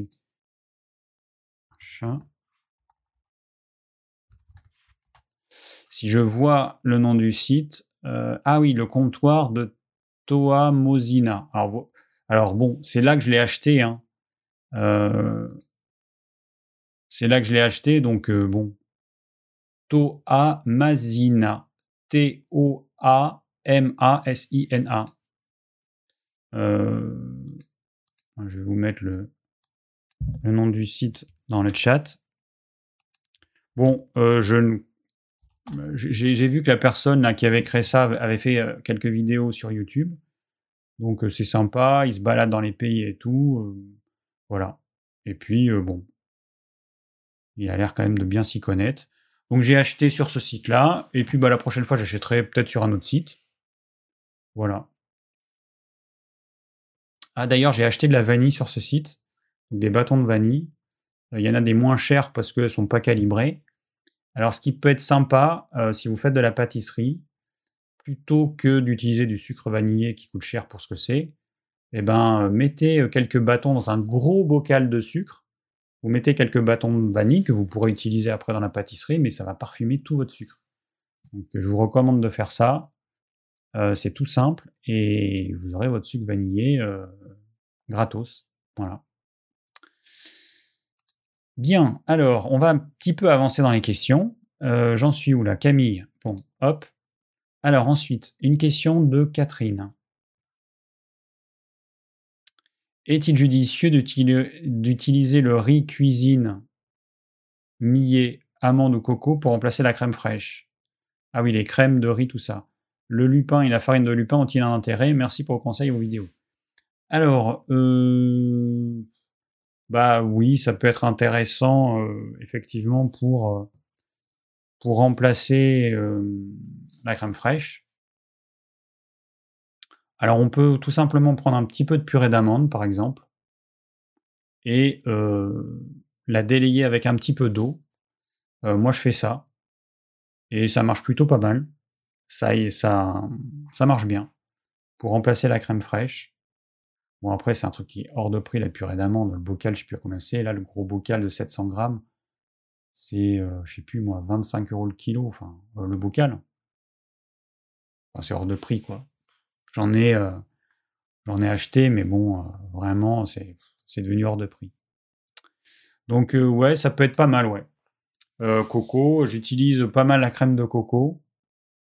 Alors, pour différencier les crèmes de coco, bah, regardez la quantité de noix de coco qu'il y a dedans. Regardez la composition et regardez le pourcentage de noix de coco. Il y a des marques où il y en a quatre-vingt-dix pour cent, il y a des marques où il y en a soixante pour cent. Donc des fois, c'est un peu moins cher, mais c'est surtout de l'eau que vous allez euh, payer. Ok, alors après, il y a un long message de Guillaume. Vous n'en voyez qu'un bout. Alors, je n'ai pas lu à l'avance. Alors, euh, merci David pour cette thématique de live inspirante. Je recherche des recettes simples et saines. Est-ce possible sur ton blog de rajouter un espace où nous pourrions déposer nos recettes fétiches et ainsi tous s'inspirer les uns les autres au fil des saisons ? Alors, je crois que c'est possible en fait sur le blog. Je crois que c'est possible. Euh... Alors, attends, bougez pas. Donc, hop, je fais ça. Je pense que c'est possible. Euh... En fait... il faut euh, s'enregistrer. Et ah, d'ailleurs, j'ai pas, euh, c'est pas traduit en français là. Confirme your password. J'ai, j'ai oublié de le traduire. Et après, je crois que moi, je dois valider un truc, mais j'oublie de le faire. Et je pense que on peut. Il faut que je teste, mais je pense qu'on peut en fait. Je pense qu'on peut euh, le faire. Euh, je vais vérifier, je vais regarder tout ça, je vais vérifier que c'est possible. En fait, je sais que euh, le thème, enfin le, le, quand j'ai fait ce site, j'ai, j'ai, j'ai choisi ce qu'on appelle un template. Donc c'est toute l'ossature. Et, et je pense que c'est possible. Ouais, je vais vérifier. Je vais vérifier tout ça. Euh, alors, je reviens là et je reviens là. Voilà. Effectivement, c'est une idée intéressante parce que, bon, euh, moi, j'ai pas le temps de rajouter un des recettes. Alors, trouver un petit déjeuner hyper digeste qui puisse se prendre sur euh, le lieu de travail facilement. Le pain beurre serait pratique, mais je n'en mange plus. J'expérimente les purées veloutées, mais pas faciles à prendre. Si je prends des protéines de type œuf ou jambon d'eau, je n'ai plus faim à treize heures. Peut-être une terrine cake euh, légumes avec très peu de céréales, voire aucune. Euh, afin de manger plus d'oméga trois, j'ai acheté du foie de morue non fumé en conserve qui a bon goût. Tu l'utilises? Non. Ben non, parce que le problème, c'est que les conserves... Ce qu'il faut savoir, c'est que la conserve... Euh, n'a pas d'action négative sur les glucides d'un aliment. Sur les lipides, bah, si la température est trop élevée, ça peut les dénaturer. Et sur les protéines, par contre, ça a une action majeure. Donc, chaque fois que vous avez une conserve de quelque chose qui contient des protéines, du pâté, des sardines, du maquereau, toutes les poissons en boîte, du thon... Euh, Donc tout ce qui est poisson, charcuterie, les protéines, elles sont dénaturées par cet euh, excès de chaleur et de pression qui sont liés à, au mode de conservation qui est la stérilisation. Donc ça rend l'aliment indigeste, alors que bon, un légume en boîte, bon c'est dégueulasse, mais euh, comme il n'y a quasiment pas de protéines, on n'a pas ce problème-là. À la limite, la stérilisation va attendrir encore plus les fibres et les rendre peut-être plus digestes. Mais par contre, euh, dès qu'il y a des protéines, non. Donc moi, j'en mange pas. Aurais-tu des idées pour utiliser l'huile restante à part sauce salade, par exemple? Disons, dans dips de légumes.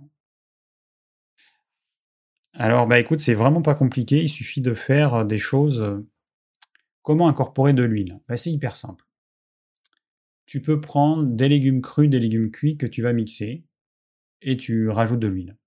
Tu vas faire une espèce de mayonnaise qui va être allégée grâce aux légumes. Donc par exemple, tu pourrais prendre de la courgette cuite euh, que tu vas assaisonner, que tu vas saler et que tu vas monter euh, ou à la main ou au mixeur pour faire une espèce de mayonnaise qui va être allégée parce qu'il y aura une partie qui sera la courgette cuite. Tu peux faire ça avec des oignons cuits, avec plein, n'importe quel légume cuit, des carottes cuites, tu pourrais faire.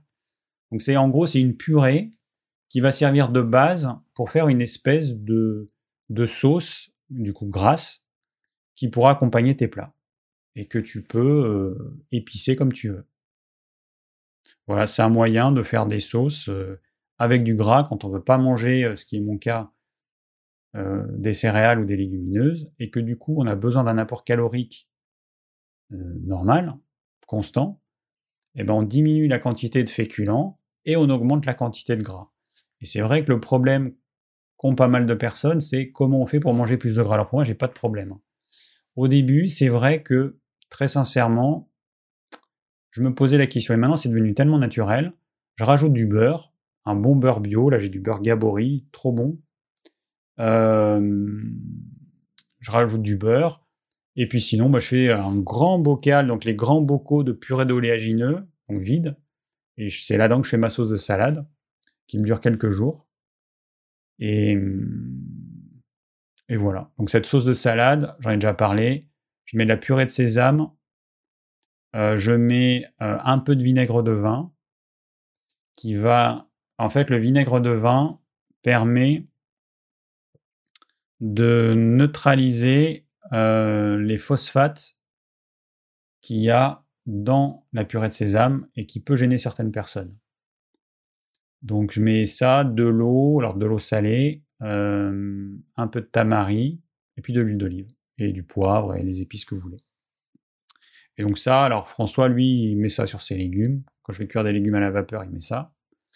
Euh, moi, j'utilise que pour la salade. Mais sinon, le matin, c'est pas compliqué. Un repas que tu peux digérer. Et euh, tu peux te faire une... Euh, enfin, un repas que tu mangerais le midi et le soir. Tu peux te préparer des légumes, euh, le, la veille au soir, par exemple, et puis bah, tu vas aller manger ces légumes cuits euh, le, le matin, tout simplement, avec euh, suffisamment de gras. Et puis voilà. Tu peux te faire... Euh, Tu peux te faire, alors les gens qui aiment bien des sauces, la, la crème de coco ou le lait de coco, c'est vrai que c'est pas mal. Ça a un côté quand même très savoureux, assez gourmand. Et puis on n'est pas obligé de mettre forcément que du curry. Soyez quand même un petit peu créatif. Prenez une recette et puis adaptez-la. Vous prenez, vous prenez la recette par exemple du poulet au curry. Alors, au lieu du poulet, vous mettez une autre viande. Vous pouvez mettre du poisson. Et au lieu du curry, bah, vous pouvez mettre une autre épice. Vous mettez n'importe quoi. Et vous aurez une base qui va vous permettre de, euh, de, bah de faire ce que vous aimez et puis de modifier. Ça, c'est le conseil que j'avais donné à une personne. Prends, prenez, je lui dis, prenez les recettes, le type de recettes que vous aimez et adaptez-les. Adaptez-les à votre goût et à mes conseils. Donc la recette qu'elle avait, donc j'ai donné l'exemple tout à l'heure, de son poulet au curry, elle, il y avait de la tomate concassée, elle aimait bien parce que ça faisait un truc épais. On a besoin de tomates pour ça. On prend de la courgette, on la fait cuire, on la mixe, ça fait une purée de courgette. Quand on le mélange à la sauce, ça va faire exactement comme euh, le concassé de tomate. Ou on pourrait prendre de l'aubergine, exactement pareil. Ou on pourrait prendre du poivron. Ou on pourrait prendre n'importe quel légume, de l'oignon. Pareil, vous faites cuire euh, votre oignon, vous le mixez, et ça va vous faire un fond qui va être épais. On peut faire avec n'importe quel légume, enfin presque n'importe quel légume, on peut faire ça. Euh, donc prenez des recettes, allez vers des recettes que vous aimez, que vous trouvez partout, sur tous les sites de cuisine.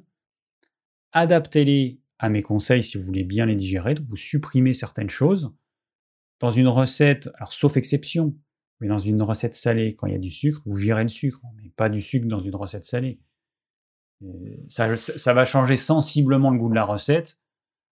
Exceptionnellement, ok, mais non, pas au quotidien. On va pas mettre de sucre.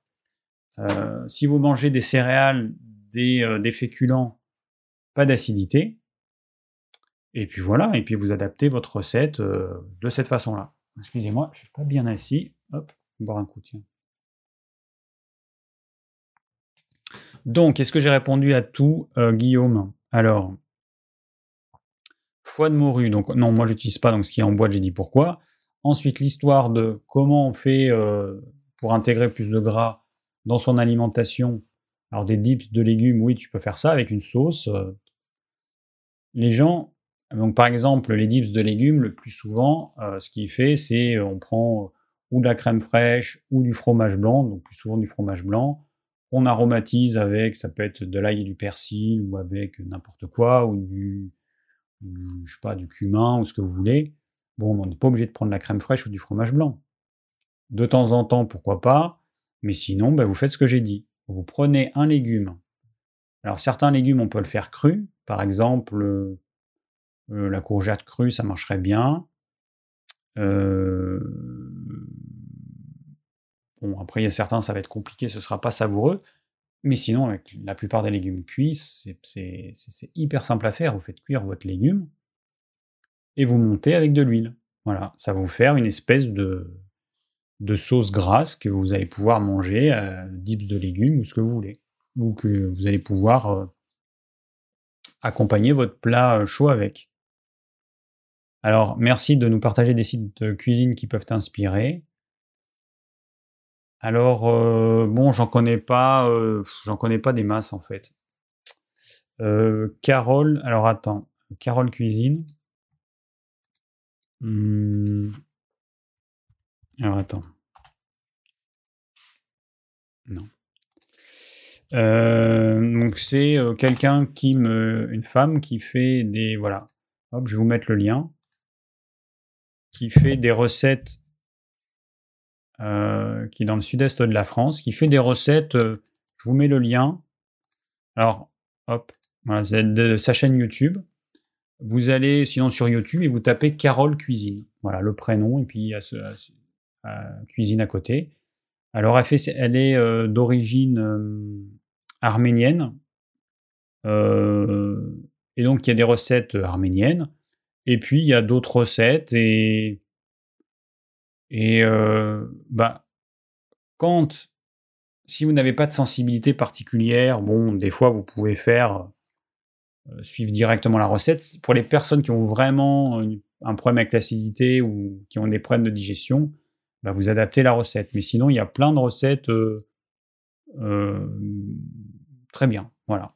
J'ai, j'ai pas d'autres mots à dire, donc euh, vous pouvez aller voir euh, sa chaîne YouTube. Euh... Alors, des sites de recettes. Donc, merci de nous partager des sites de cuisine qui peuvent t'inspirer. Et enfin, une idée de live pour cette fin d'année, des menus de fête Norme Vert qui mêleraient gourmandise et recettes saines. Alors ça, mon cher Guillaume, euh, je suis pas une référence. Parce que moi, dans ma famille, euh, on est assez classique. Et, euh, et du coup, euh, voilà. Donc ça va être... Euh, Alors, du côté de ma mère, c'est très classique. C'est les huîtres, du saumon fumé, parce que mon neveu, il adore ça, donc il y a toujours du saumon fumé. Euh, du foie gras. Je ne sais pas si on va en avoir cette année, parce que cette année, euh, c'est assez compliqué. Enfin, euh, moi, j'en ai fait l'année dernière, donc remarque si j'en ai. Euh, et puis, une volaille, accompagné de légumes et de pommes de terre et de marrons et de... Enfin, c'est hyper classique. Et puis en dessert, un dessert qui va flinguer la digestion. Avant, il y a peut-être quelques fromages, fromage de chèvre et tout. Donc, je suis pas du tout une référence. Du côté de François, donc on va... Nous, on le fait dans nos deux familles. Donc, euh, je vais chez ma sœur. Et puis après, hop, on va faire du côté de la famille de François. Et là, je sais pas, bon là c'est assez classique aussi, un peu différent, mais bon, euh, ben, c'est peut-être moi qui vais faire la cuisine. Euh, on va peut-être prendre de l'araignée de porc. L'année dernière, on avait fait une côte de bœuf, pour pas faire une volaille, toujours pareil. Bon, donc du coup, euh, voilà, je suis pas très... Euh... Je, je, je vais pas vous proposer des, des repas... Euh... Euh, selon ma conception des choses, pour les fêtes de fin d'année. Euh, après, nous, ce qu'on fait... Alors, les fois où, avec François, on est, on est seul, notamment pour le trente et un, euh, nous, ce qu'on fait, c'est euh, un, un, un repas simplifié. Le, moi, pour moi, le gros problème des, refaites de fin d'année, des repas de fin d'année, c'est qu'on met trop de choses dans un repas. Si on divisait toutes ces choses en deux ou trois repas, ce serait parfait. On mange trop de choses, en fait, trop de choses différentes. Et euh, bah, du coup, nous, ce qu'on fait, euh, bah, c'est qu'on va se faire un bon repas. On fait juste, on ne fait pas entrée, plat, dessert. On se fait un bon repas, un, un bon plat principal. Euh, alors, ça peut être des crustacés, ça peut être un plat de viande. Une fois, j'avais fait une pintade... que j'avais donc j'avais acheté entière, je l'avais désossée moi-même et je l'avais farcie au foie gras et j'avais fait cuire comme un rôti, mais bon c'était super bon, c'est un peu long à faire mais c'était super bon. Euh, voilà. Alors moi j'ai été élevé comme ça, hein, j'ai été élevé dans la cuisine française traditionnelle euh, et bon en Dordogne dans le Périgord, euh, voilà quoi, c'est de la volaille, du foie gras, c'est ça en fait. Donc, euh, bon. Voilà, voilà. Euh, donc, je reviens à euh, nos questions. Euh... Alors, petite question de Alice qui me demande dans le chat. J'aime juste pour savoir comment neutraliser l'acidité. Je suis en train de faire une cure en oméga trois. Je ne sais pas si c'est ça qui me crée de l'acidité. Je prends six gélules. Alors, euh, donc je ne sais pas si c'est notre oméga trois à nous, déjà.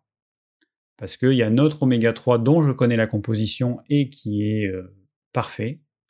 Et il y a d'autres oméga trois qui ne sont pas du tout euh, comme le nôtre. Donc, euh, il peut y avoir des additifs qui peuvent poser problème. Euh, donc, je ne sais pas. A priori, normalement, en tout cas, si c'est le nôtre, ça ne crée pas de l'acidité. Bon, comment neutraliser l'acidité ? euh, Il ne faut pas la neutraliser, l'acidité. Ton estomac, s'il n'a pas d'acidité, premièrement, tu vas mal digérer tes aliments, donc tu ne vas pas assimiler les nutriments, parce qu'ils ne sont pas coupés en petits morceaux, euh, tu ne vas pas les assimiler. Donc, tu vas te dénutrir. Deuxièmement, ton estomac, s'il n'a pas assez d'acidité, ça va favoriser les infections euh, microbiennes qui vont commencer au niveau de l'estomac. Voilà. Donc ça, c'est, euh, il faut faire attention. Il ne faut pas neutraliser l'acidité de l'estomac. Au contraire, si on ne produit pas assez d'acidité, eh bien, il faut euh, augmenter cette acidité. Quelqu'un qui a des remontées acides, le remède, c'est quoi ? C'est pas euh, du lithotame, ou c'est, c'est, c'est du vinaigre qu'il faut donner. Quelqu'un qui a des remontées acides, il doit prendre du vinaigre.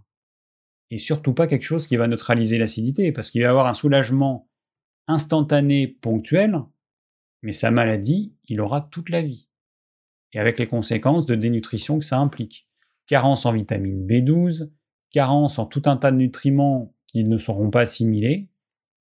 Donc non, il ne faut pas neutraliser l'acidité, au contraire, c'est comment augmenter l'acidité de mon estomac. Pourquoi l'acidité de mon estomac n'est pas assez importante et comment l'augmenter. Chez certaines personnes qui font des régimes sans sel ou pas assez salés, ça peut être une cause, donc pas assez de sel, puisque en fait pour faire l'acidité, l'acidité c'est de l'acide chlorhydrique, donc c'est HCl, H c'est hydrogène, Cl c'est chlore. Et le chlore, on le trouve notamment dans le sel. C'est du chlorure de sodium. Il y a certaines personnes qui en ont besoin, d'autres non, mais certaines en ont besoin du sel. Donc attention. Bon, rapidement, que penses-tu des probiotiques et lesquels prendre ? J'en ai déjà parlé plein de fois. Les probiotiques, j'en conseille aucun, parce que c'est la roulette. On, on ne sait pas ce qui va fonctionner pour nous. Et puis l'expérience montre que quand je prends des probiotiques et quand j'arrête, mon microbiote, eh ben, quand j'arrête, il redevient tel qu'il était avant que j'en prenne. Donc ponctuellement, ça va agir tant que j'en prends. Dès que j'arrête, mon microbiote, eh ben, il dépend de quoi ? Il dépend notamment de ce que je mange et de mon mode de vie. Donc les probiotiques, je ne les conseille pas. Il y a de rares cas où c'est bénéfique et où ça dure, mais le problème, c'est que c'est l'exception. Voilà. Alors, je continue à répondre aux questions qui me sont posées euh, dans le, le formulaire. Alors, Anne-Virginie, donc merci pour ton travail et tes connaissances que tu as la gentillesse de nous partager. Deux petites questions. Quel contenant me conseilles-tu d'utiliser pour congeler les restes ? Le papier d'alu et les films étirables sont-ils à proscrire en cuisine ? Alors, euh, bah, il faut savoir comment ça fonctionne. L'acidité avec le papier d'alu, c'est pas top, mais c'est les aliments qui sont en contact du papier d'alu. Si tu mets tes restes dans une assiette, dans un saladier ou dans... Moi, j'ai balancé tous mes trucs en plastique et j'ai acheté des... des... l'équivalent des Tupperware, c'est une marque, mais on appelle ça des Tupperware maintenant, en verre, voilà, avec un couvercle en plastique parce que bah, j'ai trouvé que ça. Il faut juste que l'aliment ne soit pas en contact avec le couvercle en plastique. Donc, l'alu, son ennemi, c'est l'acidité. Donc, exemple, tomate, voilà. Vous voulez conserver... Euh, un coulis de tomate, euh, bah, s'il est en contact avec l'alu, les deux vont agir et donc il y a une partie d'aluminium qui va se dissoudre dans votre sauce tomate. Et pour le film plastique, ce, ce sont les graisses, le gras. Donc c'est ça. En gros, euh, vous avez des légumes à la vapeur, vous mettez un film plastique dessus, même si, s'il est en contact avec les légumes, c'est pas un problème. vous avez un plat en sauce et le gras, il surnage toujours, il est toujours sur le dessus. Votre plat en sauce, il est à ras-bord de votre saladier. Vous mettez le film et le film, il est sur la sauce grasse.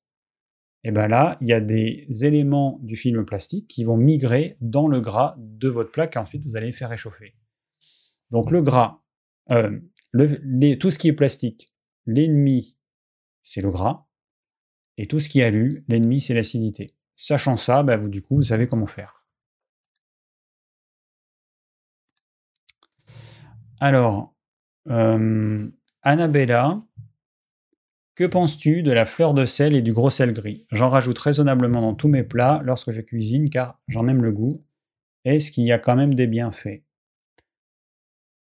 Alors oui, il y a toujours des bienfaits, au moins les oligo-éléments. Les oligo-éléments, la différence des minéraux, c'est des substances, enfin c'est des éléments dont on a besoin dans des traces infimes. Donc effectivement, moi c'est ce que j'utilise, je n'utilise que... Le... Alors pas que, parce que là récemment du coup j'ai acheté du, du sel, euh, style sel de l'Himalaya, le sel, le sel jaune, euh, orange, parce que j'utilise du sel en... que je mets dans des moulins à sel.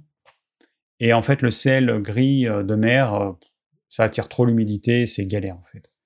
Ou alors, bah, y a des sels qui sont vendus, mais avec un anti-agglomérant que je ne veux pas. Hein. Moi, je veux du sel brut, sans rien, et trop galère. Donc, j'ai mis ce sel de l'Himalaya uniquement dans mes moulins que j'utilise comme ça, sinon dans la cuisine. Euh, moi, j'utilise, alors j'ai, j'ai aussi la fleur de sel, du gros sel, pour mettre dans l'eau des soupes et tout ça, dans les sauces aussi. Et après, ce que je fais, c'est que j'ai une bouteille dans laquelle je mets une bonne quantité de gros sel, je la remplis d'eau, j'agite, et ça, je l'utilise dans la pâtisserie, parce que c'est plus facile de... Alors, il faut que l'eau, elle soit saturée en sel.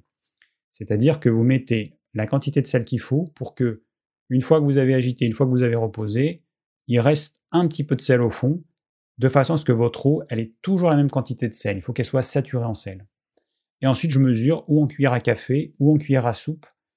Et l'avantage, c'est que là, le sel est déjà dissous dans l'eau. Par exemple, quand je fais ma sauce de salade, j'utilise ça, cette eau salée. Euh, parce que quand vous mettez du sel dans un mélange avec de l'huile, le sel, le temps qu'il se dissolve complètement, eh ben, ça prend un certain temps. Alors que quand vous prenez de l'eau salée, vous mettez cette eau dans votre sauce de salade, vous agitez, vous remuez, instantanément, et ben le goût du sel, quand vous allez goûter votre sauce, euh, il n'y aura pas d'erreur possible. Alors qu'avec du sel, et ben, s'il n'est pas complètement dissous, vous allez sentir, vous allez dire, c'est encore fade, vous en rajoutez. Et puis après, quand vous aurez laissé reposer votre sauce de salade et que tout le sel se sera dissous, et ben là, votre sauce elle sera trop salée. Et pour les pâtisseries, bah, c'est plus facile, donc c'est déjà dissous, et c'est plus facile de mesurer une cuillère à café, euh, une cuillère à soupe, plutôt qu'une pincée de sel. Une pincée de sel, c'est, c'est, c'est plus compliqué. Là, euh, voilà, c'est plus facile. Donc moi, j'ai pris cette habitude. Donc euh, voilà, très bien. Pour le sel, pas de problème. Euh, là, je vais juste te dire un truc, avant de répondre à cette question. Euh, parce que je ne sais pas s'il y a une question dessus. Alors, il y a un truc, j'en ai déjà parlé, mais il y a un truc qui est particulièrement difficile à digérer, ce sont les soupes mixées. Donc, euh, mixer une soupe, c'est vrai que ça la rend onctueuse, euh, tous les arômes vont se mélanger, il n'y aura pas, si c'est bien équilibré, il n'y aura pas un goût qui va prendre euh, le dessus, donc les gens, quatre-vingt-dix-neuf pour cent des gens, préfèrent les soupes mixées. Sauf que la soupe mixée, le problème, c'est que c'est difficilement digeste. Pourquoi? Quand vous prenez une soupe et que vous mangez une soupe avec des légumes en morceaux, vous prenez votre cuillère à soupe, il y a du bouillon dans votre cuillère, il y a quelques morceaux de légumes, vous mettez ça dans votre bouche. Le réflexe, c'est d'avaler déjà le bouillon. Vous avalez le bouillon et ensuite, vous allez mastiquer les légumes. Donc le bouillon, quand vous allez l'avaler, il va aller au fond de l'estomac. Vous allez mastiquer les légumes. Il n'y aura pas trop d'eau, du coup, puisque le, le liquide, vous l'aurez déjà avalé. Ça se fait naturellement, il n'y a pas, il n'y a pas à réfléchir. Vous allez insaliver vos légumes, et donc la quantité de glucides complexes qu'il y aura dans les légumes, comme dans les carottes par exemple, ça va pouvoir être prédigéré par la salive. Et donc cette partie purée va rester sur le, la partie haute de l'estomac qu'on appelle le fundus, c'est un, un peu une forme de haricot. Et donc c'est fait pour, en fait, la partie solide reste en haut, la partie liquide va en bas. Quand on mange une soupe mixée, bah, premièrement, vous ne pouvez pas en saliver parce que vous ne mastiquez pas, et même si vous mastiquiez, il y a trop d'eau pour que la salive puisse être efficace sur les glucides complexes qu'il y a dans vos légumes. Il y a trop d'eau, en fait. C'est un tout. C'est beaucoup d'eau et des légumes, et donc la salive ne sera pas en, en concentration suffisante pour pouvoir prédigérer les glucides complexes. Et donc, cette espèce de purée liquide bah, va aller au fond de l'estomac. Et donc, eh ben, ça va se mélanger avec l'eau que vous pouvez boire durant votre repas, qui va rendre ça encore plus liquide. Donc, votre corps, il va devoir produire beaucoup d'acide chlorhydrique, parce que je vous rappelle que pour que la digestion se fasse au niveau de l'estomac, le pH, il doit être très très bas. Il va devoir produire beaucoup d'acide chlorhydrique, et donc cet acide chlorhydrique va être dilué dans toute cette eau. Le pH ne sera jamais assez bas, donc ce ne sera jamais assez acide, pour que le sphincter du haut se ferme. Il va rester ouvert, et quand il va y avoir des contractions de, de l'estomac, ce qui est normal, remontée acide, voilà. Donc la soupe mixée, si vous avez des remontées acides, oubliez. Sauf exception, oubliez. C'est un truc qu'a inventé l'humain moderne, mais ça génère des mauvaises digestions et des remontées acides. C'est systématique, hein, systématique. Donc voilà la parenthèse de la soupe mixée qui, est, qui s'est généralisée et qui pose des problèmes de digestion chez beaucoup, beaucoup, beaucoup, beaucoup de gens. Alors ensuite, Anne-Virginie, que penses-tu des légumes surgelés bio crus, c'est-à-dire nature, sans sauce? Bah écoute, c'est pas mal, alors ça vaut pas un légume frais. Quand tu fais euh, du brocoli, par exemple, ou du haricot vert euh, euh, surgelé, cuit, il y a un côté caoutchouteux, si tu veux le faire un peu al dente, un peu caoutchouteux, que tu n'as pas avec un légume frais. Donc, euh, bah écoute, c'est beaucoup mieux que les conserves, à mon sens, au niveau gustatif, et c'est pratique. Donc euh, si t'as pas la possibilité, ou si tu veux varier les plaisirs, manger des haricots verts en hiver, pourquoi pas, hein. Bon, euh, moi je le fais pas. Alors il y a des choses qui euh, passent bien, par exemple, donc nous on, on, on a un petit potager, il y a certaines courges qui s'abîment, donc on fait du potimarron et du butternut notamment, et euh, bah, il y a des courges des fois qui s'abîment, et il y en a pas mal. Donc ça, je le coupe en dés, je le fous au congélateur, et après c'est cuit dans une soupe, donc là ça pose pas de problème. Donc, il y a des trucs qui passent bien en congélo, il y a d'autres, d'autres moins.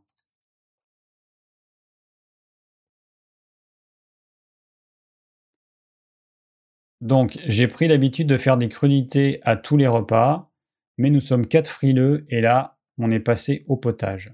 Ce qui fait que l'on n'a plus les bienfaits des crudités, une solution ou comme c'est la saison, euh, c'est en accord avec nos besoins. Eh ben, euh, bon, la vitamine, une des vitamines les plus sensibles à la chaleur, c'est la vitamine C, qu'il y a naturellement dans les fruits et les légumes crus. Bon, bah du coup, euh, la solution, c'est de se supplémenter en acérola, qui est euh, ce qu'on trouve dans les compléments alimentaires, qui contient la vitamine C et qui est naturelle. Hein, attention, vitamine C et acérola, c'est pas la même chose. La vitamine C, c'est un nutriment qu'il y a naturellement dans, la, dans l'acérola en quantité importante. Euh, la vitamine C toute seule, si vous avez un complément alimentaire, donc je vous renvoie au live que j'ai fait, ou comment lire les étiquettes des compléments alimentaires, si vous voyez dans la composition d'un complément alimentaire vitamine C ou acide L-ascorbique, c'est pas naturel. Euh... Alors la solution, première solution que je peux te proposer, tu manges un petit peu de crudité avec ton plat chaud. C'est-à-dire qu'au lieu de faire comme je, moi je fais le midi, une salade verte, enfin une, une crudité et un plat chaud, tu manges les deux ensemble. Dans ton assiette, tu mets un petit peu de salade verte, des crudités euh, euh, qui vont se digérer euh, assez facilement, et avec ton plat chaud. Déjà, ce ne sera pas du tout pareil. Euh, après, alors dans les légumes d'hiver, c'est un petit peu compliqué. Les légumes d'été, par exemple, c'est plus facile de faire une cuisson type à la chinoise, très vive. Et le légume, il est cru à cœur, il est chaud, tiède, il commence à cuire, mais il n'est pas complètement cuit. Et donc, c'est une autre possibilité. Alors avec les légumes d'hiver, on peut le faire avec du fenouil, on peut le faire avec les choux, avec les carottes. Alors si, il y a quand même la possibilité. Champignons, euh, les oignons, si on peut. Les oignons, euh, si, si, crus. Euh, quand je fais des woks, euh, l'oignon, il reste un peu croquant. Euh, le poireau, non. Par contre, c'est pas top. Voilà, donc une cuisson type à la chinoise. C'est-à-dire tu coupes tes légumes très finement, soit en... Alors, plus petit que des frites. Euh, moi, j'aime bien style un peu allumettes ou des grosses allumettes. C'est pas vraiment des allumettes, c'est un peu plus gros. Ou en rondelles. Enfin bon, en fonction du légume, tu peux changer la forme. Et tu le fais cuire euh, avec un feu assez fort, avec de l'huile d'olive. Et tu regardes. Il faut qu'il soit pas complètement cuit. Il est encore croquant, pas complètement cuit. C'est une solution. Alors après, une question de Anne-Virginie. Que penses-tu du jambon blanc bio et du jambon fumé bio et des boîtes de sardines ou maquereaux? Alors jambon, jambon blanc bio, oui. Jambon fumé bio, bah non, c'est indigeste. Ce procédé de conservation, euh, on va dire ancestral, c'était bien avant quand on n'avait pas le choix, sauf que ça rend l'aliment indigeste. Ce qui permet de conserver ce jambon fumé euh, quasi indéfiniment, et eh ben le problème c'est que quand ça va dans notre estomac, notre estomac, ils vont pas arriver à le digérer. Les boîtes de sardines et de maquereaux, j'en ai parlé, c'est indigeste aussi. Procédé, c'est un procédé de conservation qui dénature les protéines et rend les protéines au moins partiellement indigestes. Donc euh, pour moi, c'est pas une solution au quotidien. Alors, Anne-Virginie, euh, j'ai arrêté le sucre, les féculents et céréales depuis presque un an. Lorsque j'ai envie d'un petit plus le soir, je mange des noix, des amandes. J'adore la purée de noisettes ou de noix de cajou. Est-ce bon à la santé, sachant que ce sont des produits transformés? Alors, les purées d'oléagineux sont chauffées, sauf quand c'est marqué explicitement sur le bocal. Donc moi, j'ai contacté la société Jean Hervé, par exemple. On trouve euh, pas mal en magasin bio. Et je leur ai demandé, donc ils ont une purée d'amandes euh, qui n'est pas chauffée, mais c'est indiqué. Sinon, toutes les autres sont chauffées. Et après, par exemple, il y a des gens qui aiment la purée de, de cacahuètes. Euh, donc là, c'est chauffé et grillé. Donc c'est chauffé, euh, voilà. C'est pas cru. Euh... Alors, le problème, bon... Le problème des purées d'oléagineux, c'est qu'on a tendance à en manger plus que ce qu'on mangerait si on les mâchait. Euh, les purées d'oléagineux, elles contiennent pas mal de lectines. Et suivant les oléagineux, ça peut poser problème ou pas à certaines personnes. Et là, euh, on ne peut pas savoir. La noix de cajou, apparemment, c'est vraiment, ça fait partie des trucs à éviter. Donc, euh, c'est vrai que c'est bon, mais bon, moi, je... Je déconseille pour plein de raisons, au niveau écologique, au niveau euh, euh, humain, parce qu'il y a des gens qui doivent décortiquer ces noix de cajou euh, dans des conditions pas possibles. Bon, on peut faire sans la noix de cajou, mais c'est vrai que c'est super bon, hein, j'en ai conscience. Hein. Ça m'arrive d'en manger de temps en temps, mais c'est hyper rare, c'est peut-être euh, sur une année, peut-être une fois par trimestre. Donc c'est hyper rare. Et euh, voilà. Mais je fais en sorte que ce soit pas au quotidien, que ce soit pas fréquent, parce que c'est vrai qu'il y a plein de choses qui sont bonnes. Mais bon, je me dis non, ça je veux pas. Donc après, euh...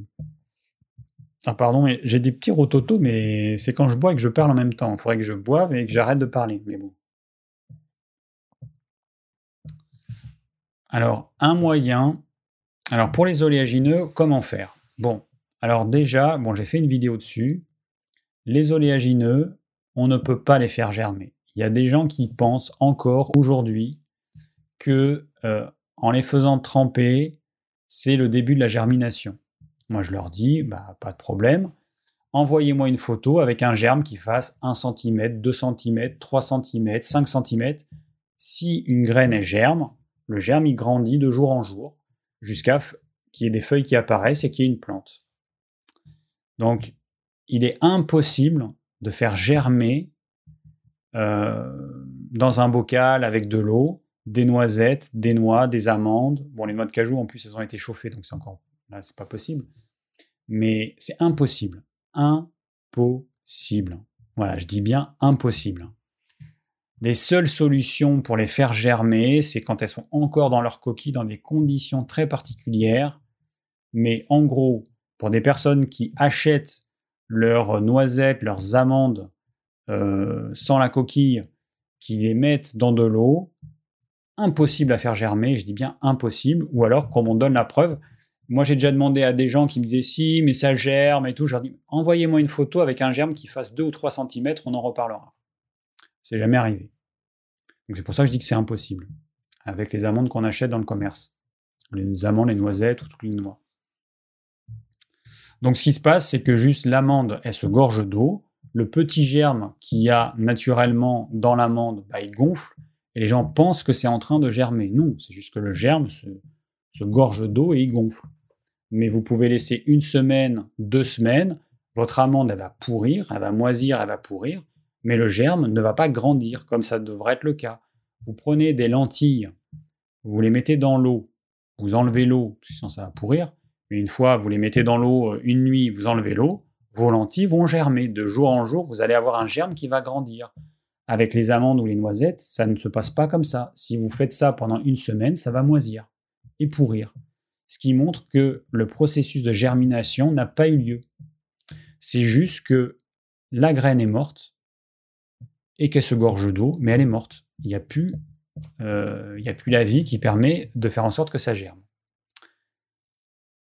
Donc, euh, voilà, donc petite parenthèse, mais ce que vous pouvez faire malgré tout, c'est que comme il y a une bonne partie des lectines qui sont dans la peau, eh ben vous pouvez, alors c'est plus facile avec les amandes que les noisettes, vous les mettez à, vous les mettez à tremper une nuit, vous enlevez l'eau, et ensuite, eh ben vous frottez la peau et vous enlevez la peau. Voilà. Et vous allez pouvoir manger vos noisettes ou vos amandes. Euh, alors vous pouvez les faire ressécher, et si vous les mangez réhydratées, eh ben ça a un goût qui se rapproche très, euh, très fortement de l'amande fraîche, de la noix fraîche ou de la noisette fraîche. Donc c'est vraiment euh, agréable. Est-ce que c'est plus facile à digérer ? Je ne sais pas. Je ne sais pas. Franchement, je ne sais pas. Mais bon, c'est une solution. Voilà. Donc, vous les faites tremper. Et alors, soit vous enlevez la peau et vous les refaites sécher, soit vous les mangez comme ça. Voilà. Bon. Eh bien, écoutez, j'ai répondu à toutes les questions. Il y aurait euh, des centaines de choses à dire. J'espère que ça vous aura donné des idées, que ça vous permettra de, bah de, de, de savoir un petit peu mieux comment cuisiner au quotidien. Mais en gros, si je résume, c'est simple. Moi, je fais une crudité qui est en fonction des légumes de saison. Je fais des légumes cuits, en fonction des légumes de saison, et une protéine animale. Là aussi, il y a une, saisonnal- une saisonnalité pour certains produits animaux. Et puis après, bah, vous pouvez faire, si vous en avez besoin, euh, un féculent. Et si vous êtes une famille, bah, mon conseil, si vous faites ça, il y a tout ça. Pour vos enfants, vos adolescents ou les personnes qui en ont besoin, il y aura le féculent. Et puis bah, vous, vous n'êtes pas obligé d'en manger. Mais euh, vous aurez du cru, des légumes cuits, une protéine animale et un féculent. Et voilà.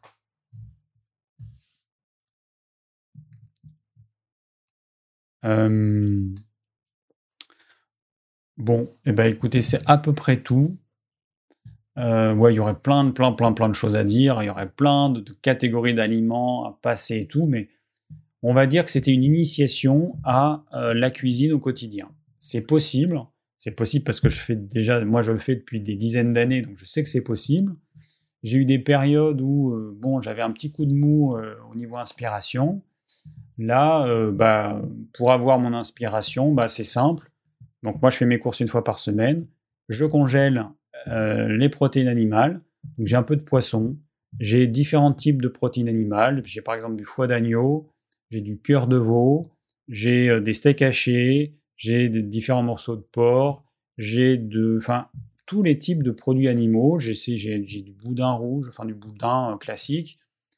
Voilà, je, j'ai à ma disposition différentes protéines animales. Et puis au jour le jour, eh ben, je vais regarder les légumes que j'ai qui peuvent accompagner ça. Et puis c'est comme ça que je fais mon repas du jour, tout simplement.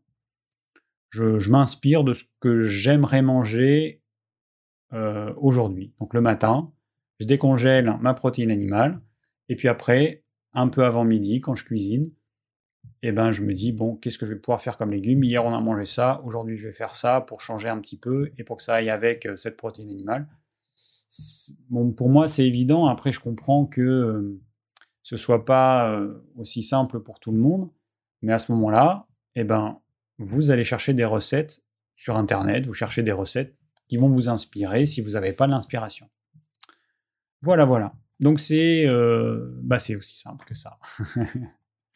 Bon, et eh ben écoutez, euh, je vous rappelle donc euh, qu'il va falloir faire le plan de ce live, c'est impératif, donc que quelqu'un s'y colle. Euh, très rapidement, il y aura le lien euh, sous la vidéo, euh, dans le replay. Que dans deux semaines, euh, je verrai si je fais un live. A priori, oui, c'est un petit peu avant Noël, donc je verrai si, euh, au cas où, euh, j'en ferai pas, mais je vais essayer d'en faire un dans deux semaines. Je ne sais pas encore euh, le thème, puisque là, le thème de ce soir, euh, je l'ai déterminé il y a trois jours. Donc, je ne savais pas ce que j'allais faire. Je me suis dit que ça pouvait être intéressant. Après avoir fait plein de lives sur l'alimentation, sur les différentes catégories d'aliments, je me suis dit, bah, tiens, on va, on va, on va parler un petit peu cuisine, parce que euh, ça aussi, c'est important. Euh, et voilà, donc ce live, donc podcast euh, dès demain. Euh, bon, bah, voilà, je vous ai tout dit. Hein. Après, euh, voilà. Vous savez un petit peu... Euh, le... Enfin voilà, ce sont des choses que je répète régulièrement. Vous êtes habitués. Donc, à dans deux semaines normalement. Euh, d'ici là, portez-vous bien. Euh, et puis je vous dis à très vite. Ciao.